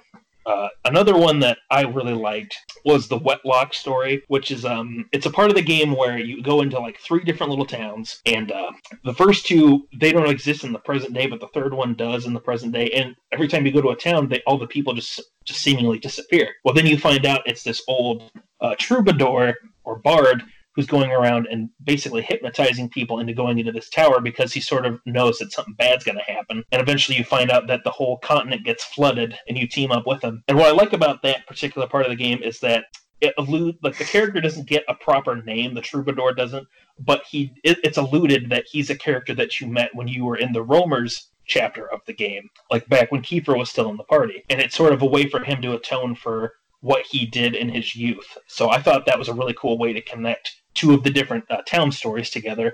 With the latter, the Wetlock one, or the Wetlock continent being a really cool uh, story just by itself too, even if you don't realize the connection there. He was the guy that uh, Kiefer stole his girl away from, right? Yes, yep, it was him. I don't remember what his name is in the new translation, but it was him because he was like trying to be selfish as a Mhm. young man to try and get Layla for himself. But you know, once Kiefer comes along and once he realizes the error of his ways, he just disappears. But then it's sort of hinted at that that's who that old man is in uh, the past version of Wetlock. That he's trying to sort of redeem himself and make up for the error of his ways when he was a young man. Yeah, that is a cool element that when you're going back and forth in time, you're not going a set number of years. hmm When you go back into the past, it's not always like, hey, we're going 100 years into the past. No, you're going into a whole bunch of different time periods because you run into stuff like that. Like, hey, I saw this guy at one point and he was this age, and now here we are at another location in another pedestal in the past, and now he's this age. hmm It is cool too how I, Brian mentioned a little bit how you can see like sort of a mid mid story for some of the places like uh, for that um, Green Thumb Gardens place we were talking about. One of the towns once you uh, repair the bridge, I think it's the El uh, Ciclo town where it's like everybody keeps repeating the same time over and over again. Or, this, or they repeat the same day over and over, sort of like a Groundhog Day. The Groundhog Day town. Yes, Groundhog Day town. but um, when you eventually are able to cross the bridge there, you actually get to see like sort of the mid uh, life version of uh, Green Thumb Gardens as sort of a, like, a what happened to these characters. It, I'll be honest, I really don't care for the the Green Thumb Gardens story that much. It's the love triangle, square, whatever you want to call it. That's not really that interesting to me. But I do like how it shows what happened to these characters, you know, a few years after they've aged. And I don't remember what the guy's name is who, like, is the son of the mayor of that town. But he sort of realizes that he was, you know, kind of a jerk in his youth and that he shouldn't have been the way he was. And he eventually is like, okay, you know what? I'm going to try and change my ways and I'm not going to let the same thing happen again with this lady. Because I see she's Mhm. trying to, you know, uh, play the puppet master in the background. So kind of like what Brian was talking about. I think that's a really cool idea that they do that with a few different places. You can go back and see what kind of happened, but not necessarily something that you have to see in order to, you know, get a full experience. Okay, Mhm. so I, I just looked up that town. It's El Ciclo, C I C L O. Yeah. One of those puns I never got. That in Spanish, that means the cycle. Oh, okay. There we go.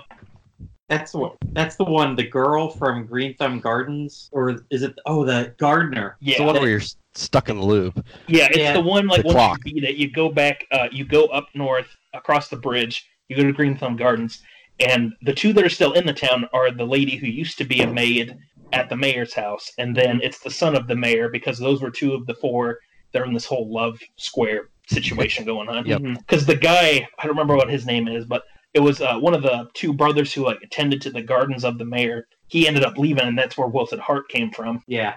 But yeah, Uh, that's interesting. It's El Ciclo. Yeah, because it would be El Ciclo. Because when you when you say it now, now I hear it more. It's like a cycle. Yep.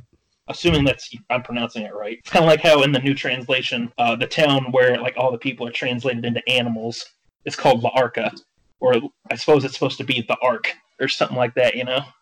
Mhm. No, that would make sense. See, you, I don't. You see, I probably you notice these Dragon Quest puns, but they don't always register with me. I don't. I don't know. And I read them, but I, they don't necessarily make me laugh or anything. It- there's definitely a few that go right through you. Like, oh, okay, that sounds like arc. Moving on. Yeah. Xerox. Liam, any that uh, were memorable one way or the other for you? I think my my the top three ones that I found memorable were the the volcano town, which is one of the first uh, islands that you unlock. Um, just that whole uh, descending, you know, rise, uh, climbing up to the volcano and descending down into it uh, was just a pretty amazing experience. Uh, very early on in the game. Um, uh, you mentioned before the town where everyone's dressed as animals that uh, that always reminds me of like I, I guess just replaying it on the 3ds i was like oh this is a town full of furries oh boy. That's the Um, present day version for sure. That's for sure. yeah yeah, and I don't I don't mean that in a bad way. I, I, I think it would be interesting to have a furry on the podcast someday. I have so many questions, and I would ask them in a non patronizing way, but that's beside the point. Um, but yeah, the the other the other thing that I uh, that stuck out in me for in my mind, and one of my favorite islands to unlock is the uh, the Falrod Falrish um, area with like the, the the robot soldiers. Oh The yeah. Aut- Yep. automatons. and and just yeah and and and the fact that you get one as an npc in your party at some point and you you descend into that kind of valley that uh for um uh like to to that's like the dungeon is basically like descending into this valley and and going into like this cave which i, I that that really just stuck out as a as a uh, fun memory for me Yeah. Well, the that's kind of a Faraday sad story, one is too. pretty good. I'm sorry, Brian. Go ahead. I say that's kind of a sad story too, with the robot and the master at the end, Mhm. where she's still trying to revive him and thinking he's still alive and he's a skeleton. And Yeah.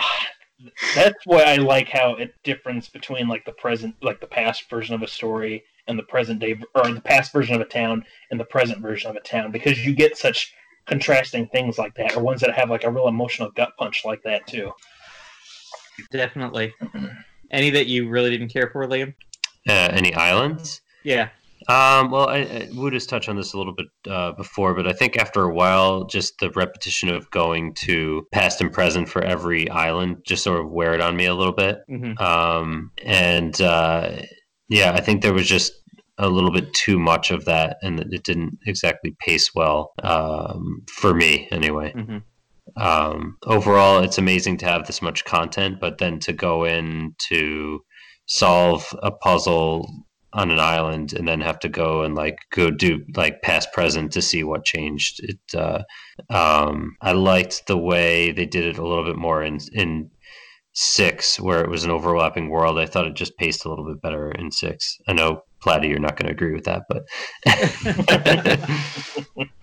I, I don't know how you can pace six when you don't know where the hell you're going. That's like that's like saying an open world game has great pacing. Yeah right Well, it's a little bit more nonlinear, but Yeah, uh, yeah. but in terms I of like the it, yeah. what I mean is like the exploration of it. Mhm. You know, in, you, in the in the mechanic there is is dream world versus real world, um, and solving a problem that then opens up from the dream into reality. Um, so it's kind of a similar mechanic in a certain way. Well, you guys have listed a lot of mine. I'll just throw a, another positive, another negative in there. Um, one of my fa- favorite ones, I, I think the new one, it's called Grondel. It's the one at the base of the world tree where Yep. someone has poisoned the well, and doesn't everybody tell you they're the demon lord there?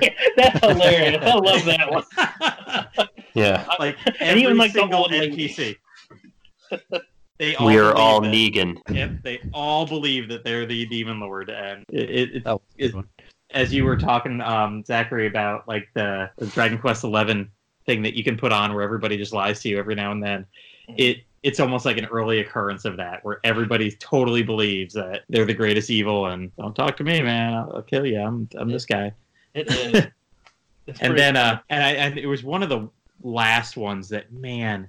Especially in the PlayStation version, it got on my nerves. It was one where you had the two countries at war, and you end up eventually with the uh, the spell, the uh, magic burst spell at the end of it, or whatever. Oh yeah, it's Uh, um, my God, you had to travel by foot back and forth, bringing messages to these two countries back and forth. And, oh my God, it was It's a good thing so much walking.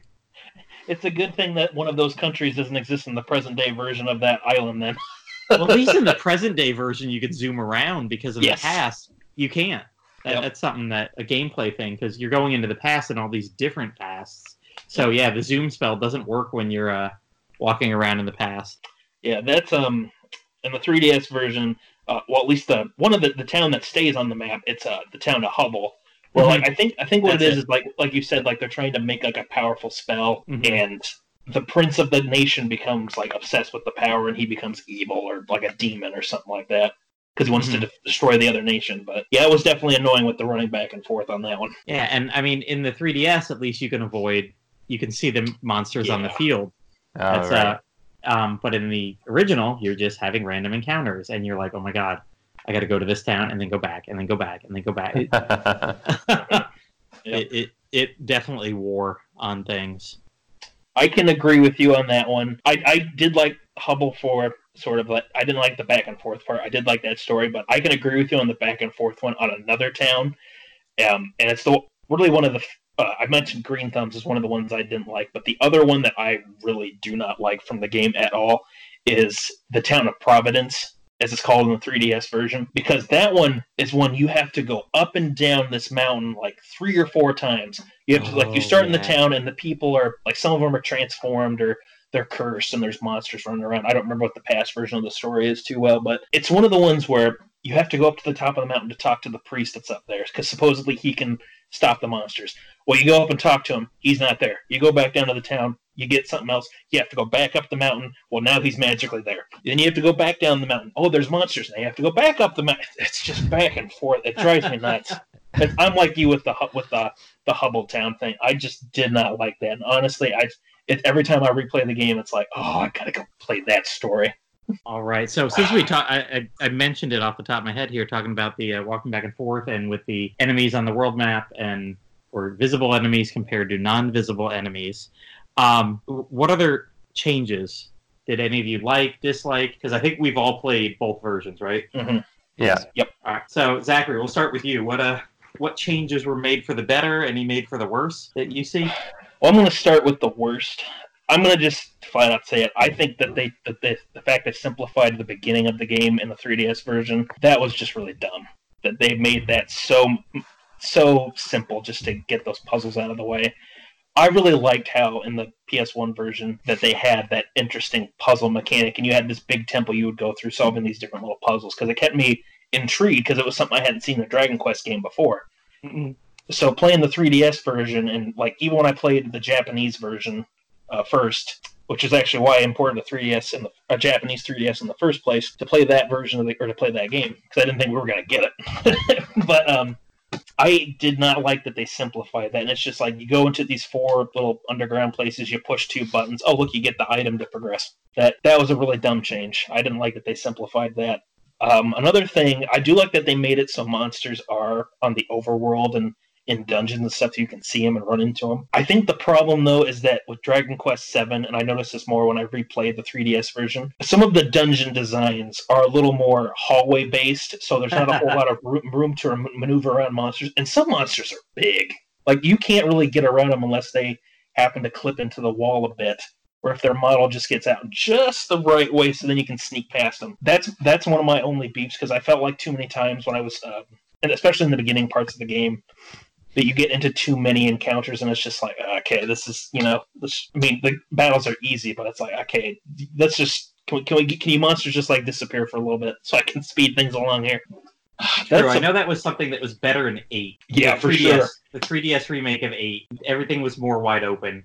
yeah, Maybe because think- it was designed as a 3D game from the very beginning, but yeah. having I- those visible monsters, you could move around them. yeah, I think that's definitely just the sign of that one because you know it started out as a PS1 game and it was random encounters. So you know if the mm-hmm. hallways were a little skinnier, it didn't really matter too much because you you know you go a little bit and then oh battle.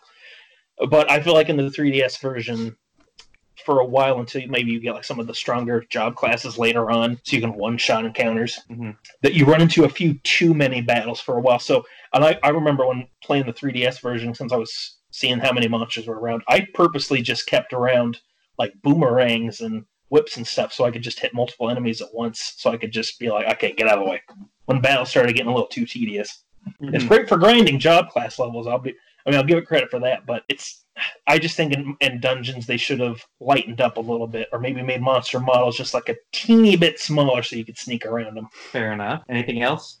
Um, jumps, jumps out really big. I do like, uh, for a more positive change, I do like that um, they added in some new monsters, like with the downloadable tablets. I think that's a cool idea for Street Pass, even though Street Pass isn't as wasn't as big here in the U.S. as it is over in Japan. But I do like that you can like create your own tablets with monsters and share them around. And I do wish the immigrant town had a bit more uh, freedom to customize it, like depending on who you uh, recruit. But I still like how they changed how the mechanic works and how you can use those dungeon tablets to do some easy job class grinding if you make it all weak monsters, or you can make something just totally evil and put like end game monsters or some of the DLC only monsters as the only things you run into. So all the players are like, "Why? Why did they make this? This is evil." And um, one of the other changes that I do like, uh, like we talked about before, was how all the job classes have unique costume designs and how everybody has like their own subtle little touch. Like if you make them the I think it's well, it was called the Teen Idol class in the PS1 version. Uh, in the 3DS version, like the three male characters, uh, the hero Gabo and uh, Sir Mervyn, they all get like a tux and a top hat, like a silk top hat and everything.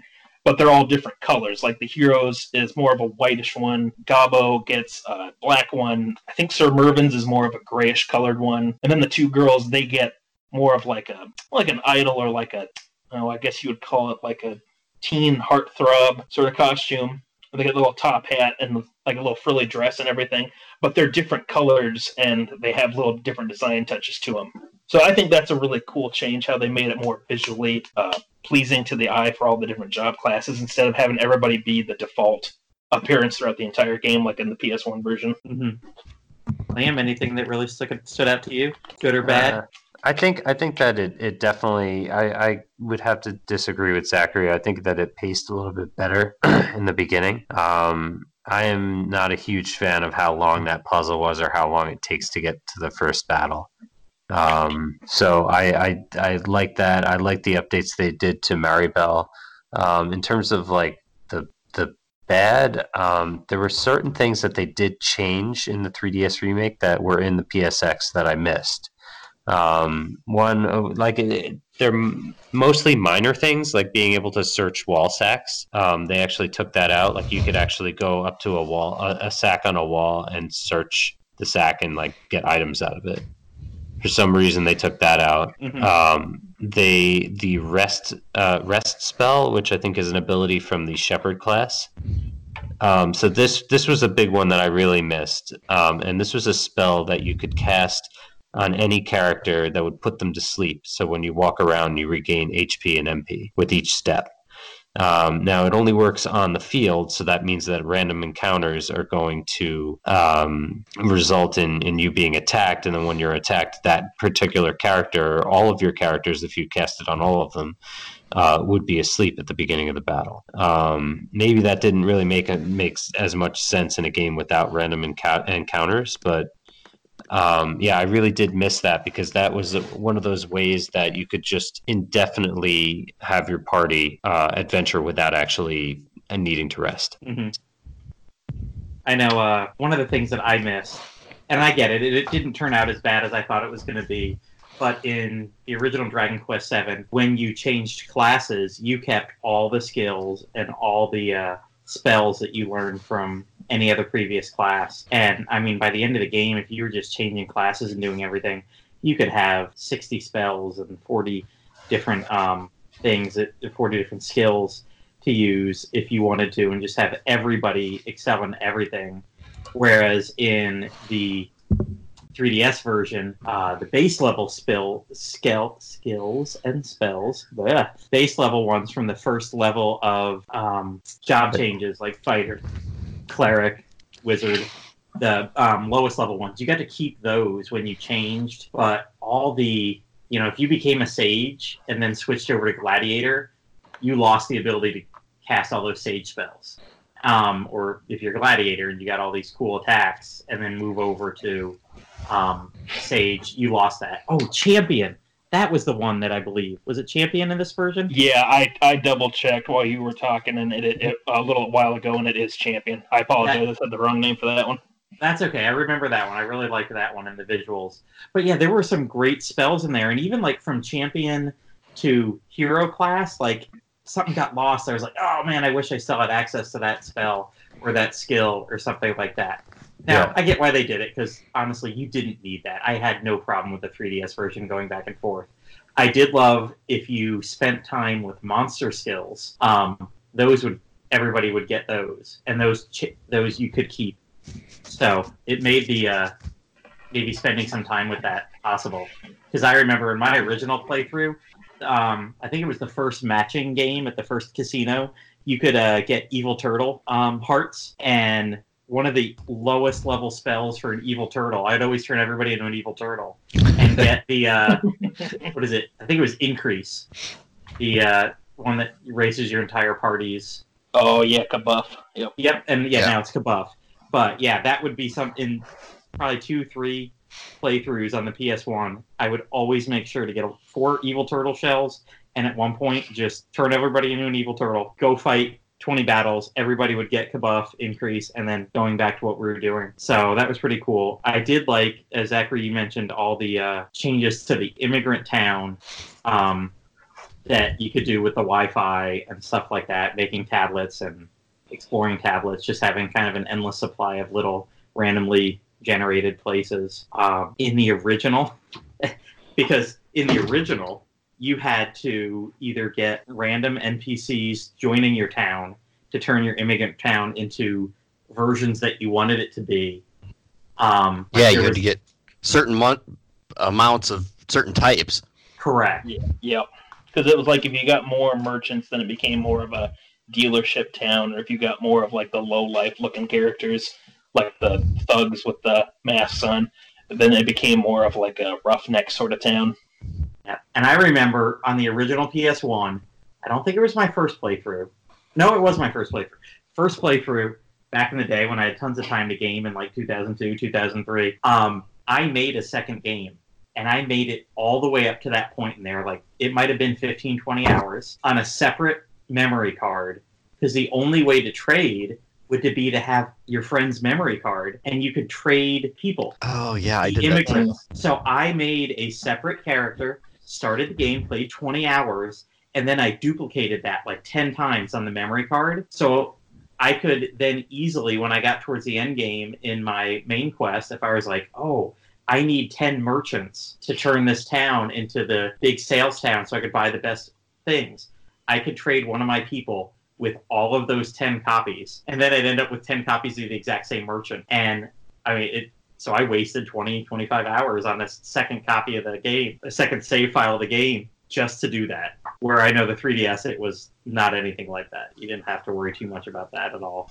So that that, that was a, those were a couple of big changes. And Liam, I do agree with you. The beginning, I think, was the first time I ever pulled out an FAQ for a Dragon Quest game of the original because I took one look at that puzzle and I walked around forever and I could not figure out what I was doing. I was like trying to shine lights on different parts of the painting puzzle or whatever for the original PS1. I think my time to slime was probably like four hours before I even hit a battle because I was so lost.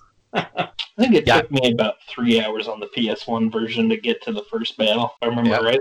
It was a mm-hmm. while. I think if they just would have introduced battles in that temple, yeah, it would have made a big difference.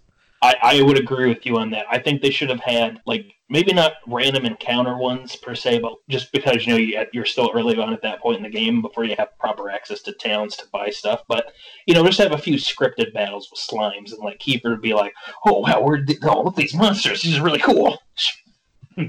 That's interesting though that you guys don't like that, and I I'd, I'd be curious to know how many other people who've played Seven, like especially the PS1 version, how many of them like it and how many don't like that beginning. I at least I found that interesting playing it the whole time. I didn't like that you have to run back and forth so much from Estard to the temple before you actually start doing the puzzles because you had to like try and find like the right item to actually open the door. Like at one point it's like a ring, and the next point it's like a big crystal ball, but neither one of them works. You have to get like this last item. That was a little unnecessary. But the puzzles themselves, I thought were kind of interesting. How you had and like I said, it's mainly because it's something you didn't really see in a Dragon Quest game, like in other ones, and you really still haven't seen puzzles like that in a Dragon Quest game since. Mm-hmm. So I think that's why, because even though, like I said, it took me three hours or so to get to that first battle and to get into the past, it just time kind of flew by because I just was really engrossed in doing this uh, different sort of experience with the Dragon Quest game. But I totally get though why some people wouldn't like that or would prefer like the 3DS version is a bit more simplified uh, to get you going right away, so you know you can get into the adventure a little faster. Mm-hmm. Yeah, probably just like the game itself. There's a pretty split per- split opinions on that one. Yep. All right. There's one. There's a uh, one other change, just because you brought it up, Matt, that I did like about the 3DS version, and I actually did kind of like that. It put a little more emphasis on each of the job classes being a bit more unique and I think that just mainly kind of stems from playing stuff like Etrian Odyssey and other kind of job class RPGs where you had to try and get a balanced party out. I like that you could, you know, do all the basic classes and you know that kind of covers your bases. Like even if you didn't have somebody train up for healing, you could have them just do the, the priest class, and oh, they'll have full heal then, so they can you know do some emergency healing when necessary.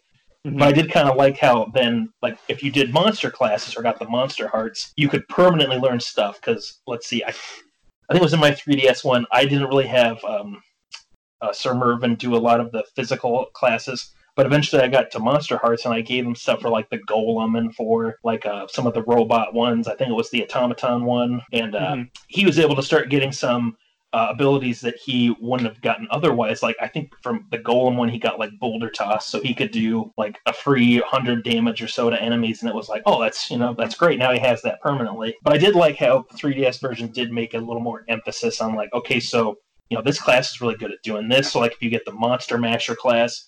They're really good at doing all the breath attacks, but if you swap out, you're going to have to try and do something else. So if you wanted to make, like, say, Maribel was a monster masher, and then you wanted to make her a sage, you had to try and plan that out then with the rest of the party. Like, okay, so if you're going to get rid of this like area of attack sort of character with the breath attacks, you need to figure out what you want to do then with the other two, or you can just you know wing it and see what happens with your party. So just from playing some other RPGs like that, I kind of liked how there was a little more emphasis on characters or job classes. I mean.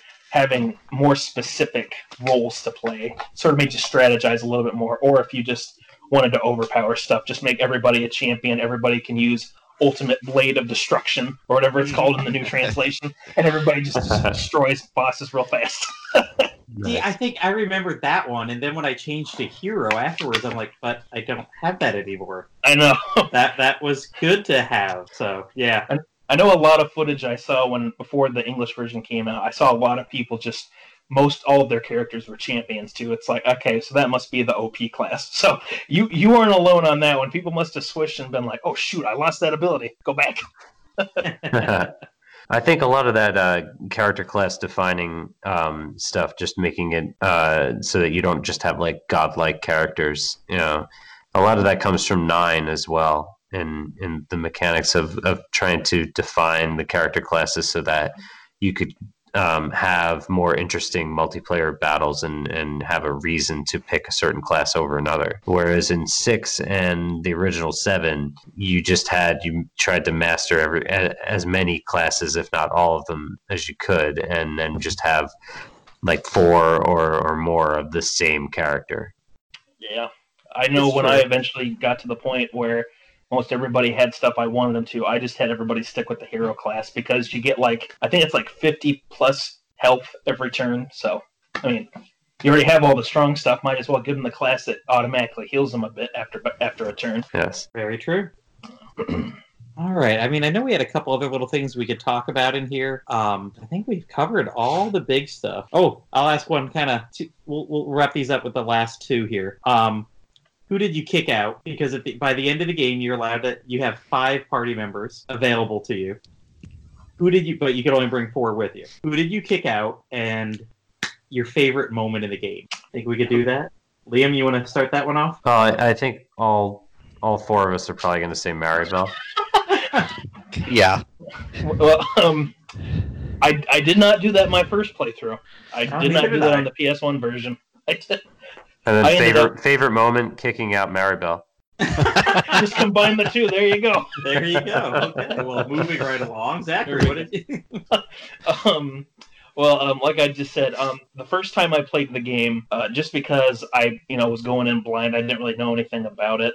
Um, you know, once all trades opened up, I kind of grinded a bit with uh, the hero, Maribel, and, and Gabo. So I ended up, uh, you know, Maribel ended up getting a lot of classes and a lot of abilities under her belt. Mhm. So eventually, when she left the party, it was like, oh well, shoot, there goes my my main mage character. And when Aira joins, as much as I like her, and she, this luckily was improved in the 3DS version, I think, but you know, when she joins in the PS1 version, she's a lot weaker, and it was hard for her to catch up to um, the hero Melvin and Gabo at that point. So once I eventually got to the point where I could bring Maribel back, it was just like, or I had to dump off the fifth character. Mhm. I just ended up going with um, Aira for that one because it's like, well, you're the most underdeveloped with skills and abilities, and it makes more sense to bring Maribel back so she can be sort of the mage character since that's what she's kind of built for, uh, stat wise and everything.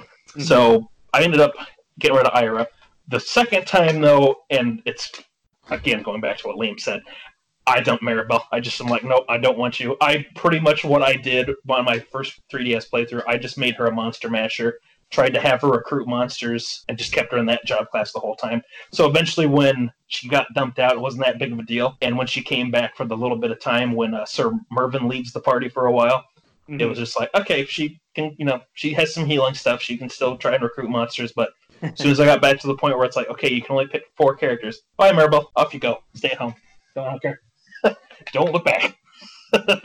Excellent. Any favorite moments from the game that we haven't already talked about, or Oh well, I think I pretty much said most of mine. Mhm. I think I think it should be pretty clear that seven is probably my favorite Dragon Quest game. If I if I really had to stop and think, I I probably would pick seven. And I think it's it's one of those games that it's just really like seeing it in the back of that Dragon Warrior Monsters two uh, booklet of mine from when I was a kid. And seeing that Mhm. artwork, it's just kind of stuck with me. And when I finally got to play the game, uh, first with the little bit of the Japanese 3DS one, and eventually playing the PS1 version of the game about a year later, and then finally playing the 3DS version in uh, in English in 2016. Mhm. Like every time I played that game, even when I didn't understand what was going on, it was just a really good experience with that, and probably one of those Dragon Quest games that when I play it or whenever I think about the series, it's one of the first games that I think of, just because it's got so many memorable moments. It's got so many great characters, a lot of great stories, a fantastic soundtrack, and there's really not too many moments that I can think of. I mean, there's a lot I could think of for my favorite, and there's really not a, many that I could think of as a least favorite, even for some of the towns that I'm not a big fan of. So it's probably going to be a bit of a cop out, but I'm just going to say the whole game really, because it was just one of those Dragon Quest experiences, and really just a video game experience too, that it just really resonated with me and just hit a lot of the check marks for me for making it one of my favorite games. So it's without a doubt uh, just the whole game is a favorite of mine. I I love Dragon Quest Seven to the death. It's a great game. nice. Brian, what do you uh, want to end on here? I mean, as much as I don't hate Maribel, I she was the one I did boot towards the end of the game. Mhm. Um, the others were just better choices, in my opinion. Um, favorite moment of the remake was that they didn't bring the full motion videos from the PlayStation. but I do agree with Layla. I do agree Zachary. The whole game is great, even with my saying earlier that it does drag on. I mean, the game is worth its money in gold. I mean, there's just so much playability to it. Mhm. Each for every, eh, like you said way back. I don't remember which episode you said it, or if it was on the Den that you said it's like a series of um, Quantum Leap. Yeah. That's what it reminds you of because it's you go back, you fix the past, and you see how it brought things forward, and that's a good way to relate it, in my opinion. Yeah, Sure. Was Um, that I'll- that F, that uh, f- uh, full motion video? I know we talked about it a bunch of times. That was an actual claymation, right? That was just bad CGI. I was think it was. I I, think, think it was C- just really bad CGI, and it's. I can tell you, like around that time when I played the PS1 version of the game, I had kind of been playing some other PS1 games I never got the chance to when growing up, since I grew up with an N64, not a PS1, and playing like some of the Square Enix, or I guess SquareSoft as it was called then, and some other PS1 games. You know, even though it's kind of a sign of the times with how the graphics looked for some of the FMV stuff, it was still pretty good like a lot of the stuff from Final Fantasy. Like I played Final Fantasy IX before I played Dragon Quest Seven, and that game had some really great looking FM cutscenes. And then you go to Dragon Quest Seven or Dragon Warrior Seven, and it's it's just like they just kind of slapped it in there, just like crap. We have free disk space. Quick, throw something together, make it as weird looking as possible. there was only two of them, really. I mean, you had the one at the beginning, kind of an opening Yeah. movie, like a lot of games from PlayStation 1 on do. But yeah, it was just that weird, like, one minute little dance of Layla doing the dance. And actually, like, I watched it a couple times today because it's all of 50 seconds. You can find it on the Den or just um, YouTube, Dragon Quest 7 FMV. And, like, it. Like the her dad looked pretty good, but like her, she was just all round and smooth, and that's why I mentioned claymation. It just looks like it was. It, they made her with a bunch of just geometric shapes, and Yeah. it, it just wasn't as good. The dad had like a mustache and wrinkles on his face, and it looked okay, but she just looked very odd. And then I there will- was another one later on where you throw a skull with a golden horn on it into the ocean, and it turns into a monster. And I mean, it, that's such a we nobody here has mentioned it today. It, it's such a minor part of the game, and like, why the heck did you need yeah, a it's like over for in that? like thirty seconds. Yeah, Yeah. yeah. So it just kind of like a minute and a half worth of video just randomly thrown into two spots in the game. Yep. Just And uh, weird choice. The claymation for Torneco 2 looked better than the Oh, CGI. yeah, for- you know what? They should have used that. They should have had that team come on and been like, "Hey, listen, we need these cutscenes. Can you guys work your magic and do that?" Because that would have been kind of cool to see that in actual claymation. I think. Yeah, Mhm. I actually like the claymation from Torneco too. Oh yeah, it's Yeah. great. I love watching that. Yeah. those clay figures really catch the mood of you know, kind of give Torneco sort of the comedic effect with how he acts and runs away from the monsters and how the monsters are designed and everything. So that would, yeah, that's it's a really great little cutscene too. It would have been cool for Dragon Warrior Seven, unlike the um, blank, like blow up doll looking faces of Layla and stuff. So uh, I- I'll end this here with uh, my choices. I the first time I played, uh, I think Zachary, you said it like Maribel. Your first playthrough, Maribel was just so overpowered by that time. You'd already gone through like three, four, five classes with her. That when I got the ability to bring her back, I definitely was like, "Peace out, Aira," and bring Maribel back because there was so much invested in her. But after that first playthrough, I've played through two and a half, at least two and a half, three more times. I no, she the second she has the ability to go to her home because at some point her dad falls sick and she has to stay there. Um, and I think it's that's around the time where you get you're back to three party members and then you can bump up to four with Aira. Um, and yeah, I never never pulled her back in. And I, I find it hilarious that there's a bug in the 3DS version Yeah. that if you Look that have up. I mean, yep. It's Yep. it's it's a weird series of events, probably something you wouldn't do anyway. But if you bring her back and then go to islands that she wasn't around for for story reasons, right? It causes issues if you Yeah, trigger a it's, cutscene um, or something like Go that. back to the veil or Yeah. something like that. Yeah. Uh-huh. So what it was uh, with that cutscene, or what we were talking about. Um, so if you go back to the present day of Hubble, or like the past version of Hubble, and you for whatever reason like didn't get the upgraded version of the like it's called the Great Leveler spell, Mhm. which is supposed to like get rid of all buffs and debuffs and everything for every single character, both uh, party members and monsters. It's what it is. is if you take Maribel back and see that cutscene in the past with the original guy who's in charge of the temple there, for some reason the game I don't know if it's in the Japanese version or not, but in the English translation at least, for some reason the game bugs out, and for some reason Maribel will meld with whatever character you left behind at her house, and you can only have three party members from then on. Yep. So you know what? It, deep down, deep down, the code of the game doesn't want you to have Oh goodness! So, and uh, I, I think my favorite moment. I, I we've had a bunch of good ones, but one of my favorite things is the frickin' Lucky Panel game. Oh my god, I've Oh, spent so many so many hours graphing that out and drawing it, and it's just it's just a match game. What is it like? Five rows by six columns, and you play match. And if you mat- make all the matches in so many turns, with getting extras and losing turns, you get to keep all the stuff and you can win some pretty decent gear early on with that. Mhm. You can win monster hearts, and like I said, I always had evil turtles from there. But oh my gosh, those were those were one of the things where anytime I'd hit that in all my playthroughs, you could just kiss the next two, three, four hours gone. That's I- what you've I been doing would all do episode then, right? He's just been sitting there the whole time. Mean, you haven't heard me. I've been matching Lucky Panel today. You you definitely got me um, turned on to that game when the 3DS version came around because I really didn't mess with the casino in the PS1 version, but I think you told me Matt that like you really played the Lucky Panel game a lot, oh yeah, and so when it came to the 3DS version. Um, I didn't mess with it in the Japanese one, but in the English version, I got to that point, and I would actually use my phone and take pictures of like the t- ones I flip over. So that way, then if I didn't, as long as I didn't get a match, I could then be like, okay, so here's where this one, here's this one is at. Let's try and go for that one. yep. I did that. for that and everything. My 3DS time, you had your smartphone, so I did that instead of mapping it out. Now, Brian, didn't one of your sons write a script for the den for that? Yeah, I was just looking at that. He wrote a. He's got a game maker program that we uh, purchased for him because he likes coding, and he wrote a Java program that you can drag the items onto the map or onto the grid, so you can keep track of where things are.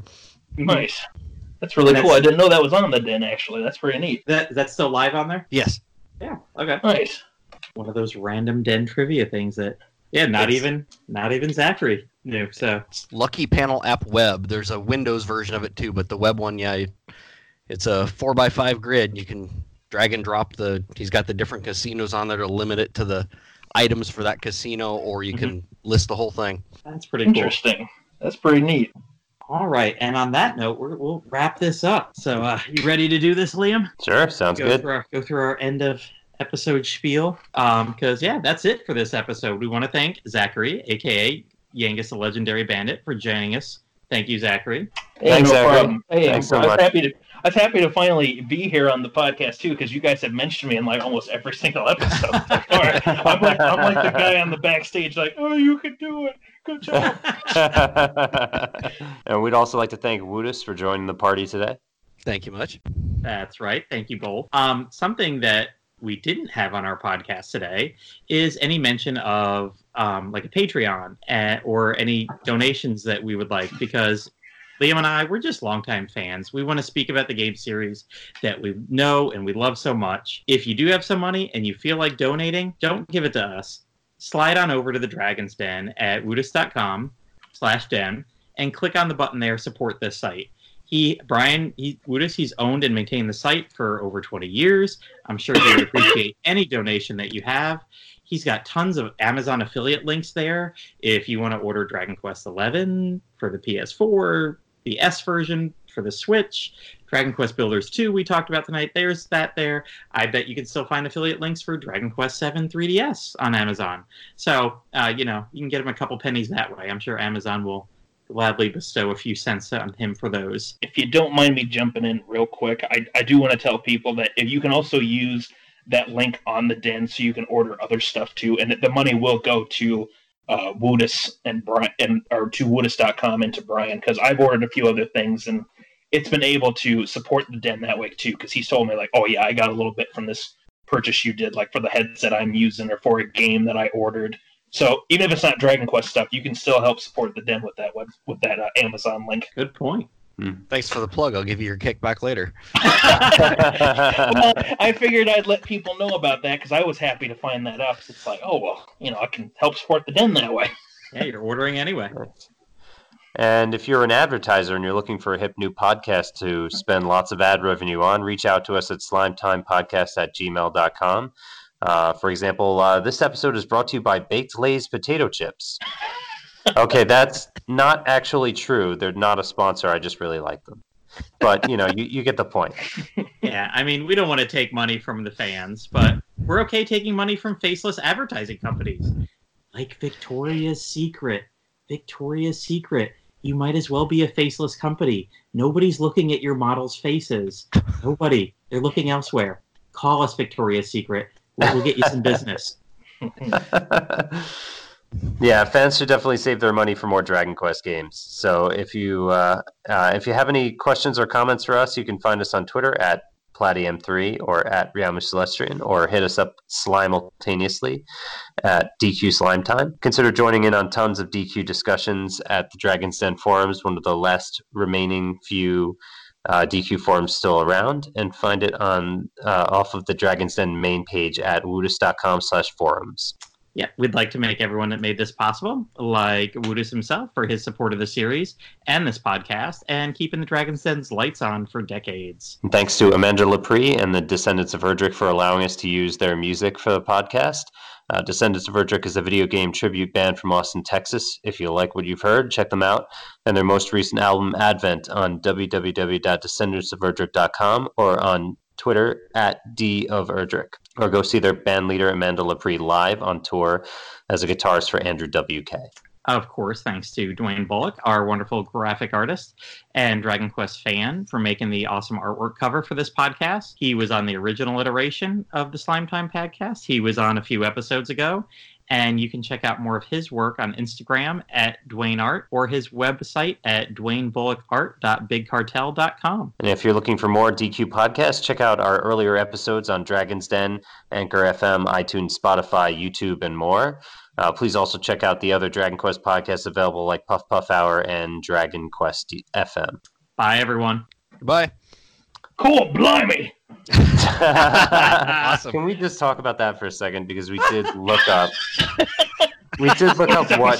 Squirrel. we did what we did look up what cor blimey means, and it's actually like like the original, the origin of the phrase "cor blind me" is actually "God blind me," and it just sounds much less cool like that. Actually, I could see Yangus just randomly saying that. Oh God, blind me! yeah. God blind me. It just Oh, doesn't God, doesn't blind me. quite have the effect. no, All right. something better off not knowing. Sorry for that tangent as we're saying goodbye, but I did want to mention that. That's all right. Okay, Uh. DQ slime time, sliming off. Bye everyone. Everyone.